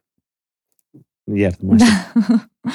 um, vreau să zic că acum nu trebuie să fim nici ipohondri, să zicem, aulă, dacă am nu știu ce, dacă ai simptome și te simți rău și așa mai departe, nu te opri până nu afli ceea ce ai. Și dacă nu afli de la primul medic, du-te la al doilea, du-te la al treilea, dar nu te lăsa. Nu te lăsa, nu te lăsa. Și eu sper din tot sufletul să se întâmple ceva.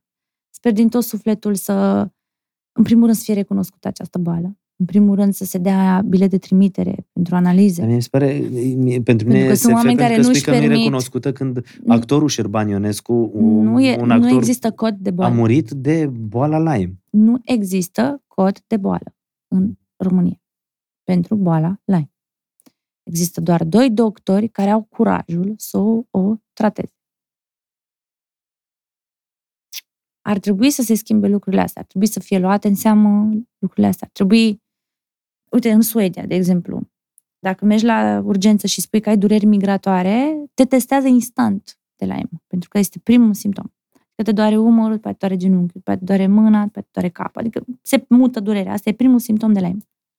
Evident că poate să însemne mai multe Poate să te tragă să... doar curentul, de exemplu. Dar mai bine te testezi, îți un pic de sânge, gata. Știi ce ai. Și nu e o analiză costisitoare boala. Nu, de, de exemplu... Prima, Ca să afli dacă ai Lyme sau nu?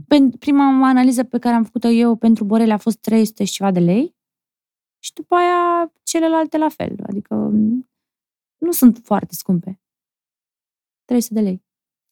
Oameni buni, aveți grijă de sănătatea voastră, mergeți să vă faceți analize, mergeți să Uh, nu știu, să uh, vă tratați atunci când aveți probleme, investiți și în voi. Și sănătos. Asta e, mâncați sănătos. Uh, știi? Dieta antiinflamatorie. Eu acum tot îmi amintesc lucruri pe care nu le-am spus și sunt foarte importante. Dieta, Ce dieta? Dieta antiinflamatorie. Adică tu, uh, deci tu poți să ai o inflamație. Ai o inflamație în corp. În momentul în care ai o, o boală, înseamnă inflamație în corp. Inflamația aia poate să fie întreținută de infecție. Na ca să nu alimentezi acea inflamație, să nu o, o faci și mai mare, trebuie să renunți la zahăr, la gluten, la lactate, pentru că excitantul pentru creier, de exemplu, pentru că toate acestea inflamează foarte mult și fac ca vindecarea să fie mult mai grea. Și în același timp... Uh, Asocierea de mâncare, de exemplu, digestia, în momentul în care ai o afecțiune, indiferent de cauza, nu mai știu cine mi-a zis zilele trecute, câinii ne învață cel mai bine. În momentul în care le este rău, ei nu mănâncă bobițelor, mănâncă iarbă. Mm-hmm. Și în același timp postul intermitent, uh, cred că iarăși mai ajută la inflamațiile astea și...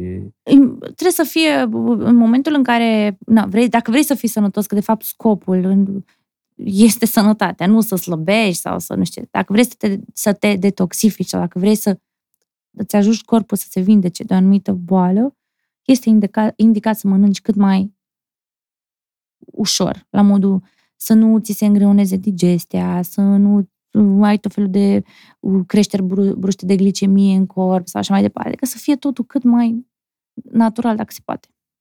Și combinații bune și legume și fructe și să iasă afară toată mizeria să iasă afară toată mizeria și din uh, noi și din creier și în general. Uh... Sper că am fost coerentă, că eu mai am momente încă... Nu, ai fost foarte mișto. În care... Nu e adevărat, ai fost foarte da? mișto. Jur. Eu am momente în care încă mai am lapsus sau încep o idee și ajung, mă duc la Ploiești și pe la satul mare și ajung în București. Să știi că am fost împreună da. și la Ploiești și la Pitești și împreună am fost. Bun, dacă veneam acum câteva luni, eu Pentru eram... Că tu încă ești sub tratamentul ăsta, nu? Da, mai am 79 de injecții, mâine o fac pe a doua. 79 de... de injecții și eu să mai fac hiperbar, hipertermie, ca să le dau un cap lui goguț. Pentru că, dacă nu știați, așa este poreclit acest uh, inamic, in, inamic goguț. Deci, de acum încolo urmează încă 79 de injecții pentru tine? Da. Ești puternic. Mm. Cred că da. Vrei să încheiem cu refrenul ăla? Care refren? Asta de asta, de la... Da, am eu, am eu pe albumul nou o piesă puternică. Mm. Baby, eu sunt puternică să nu te aud că le spui de mine că m-am transformat din nou în victimă. Deci e fix despre asta. Sunt puternică, nu sunt o victimă. Mersi mult. Și eu. Și sănătate și iubire și succes și uh, liniște și armonie și să ne bucurăm de viață. E faină viața, jur, noi o facem de rahat.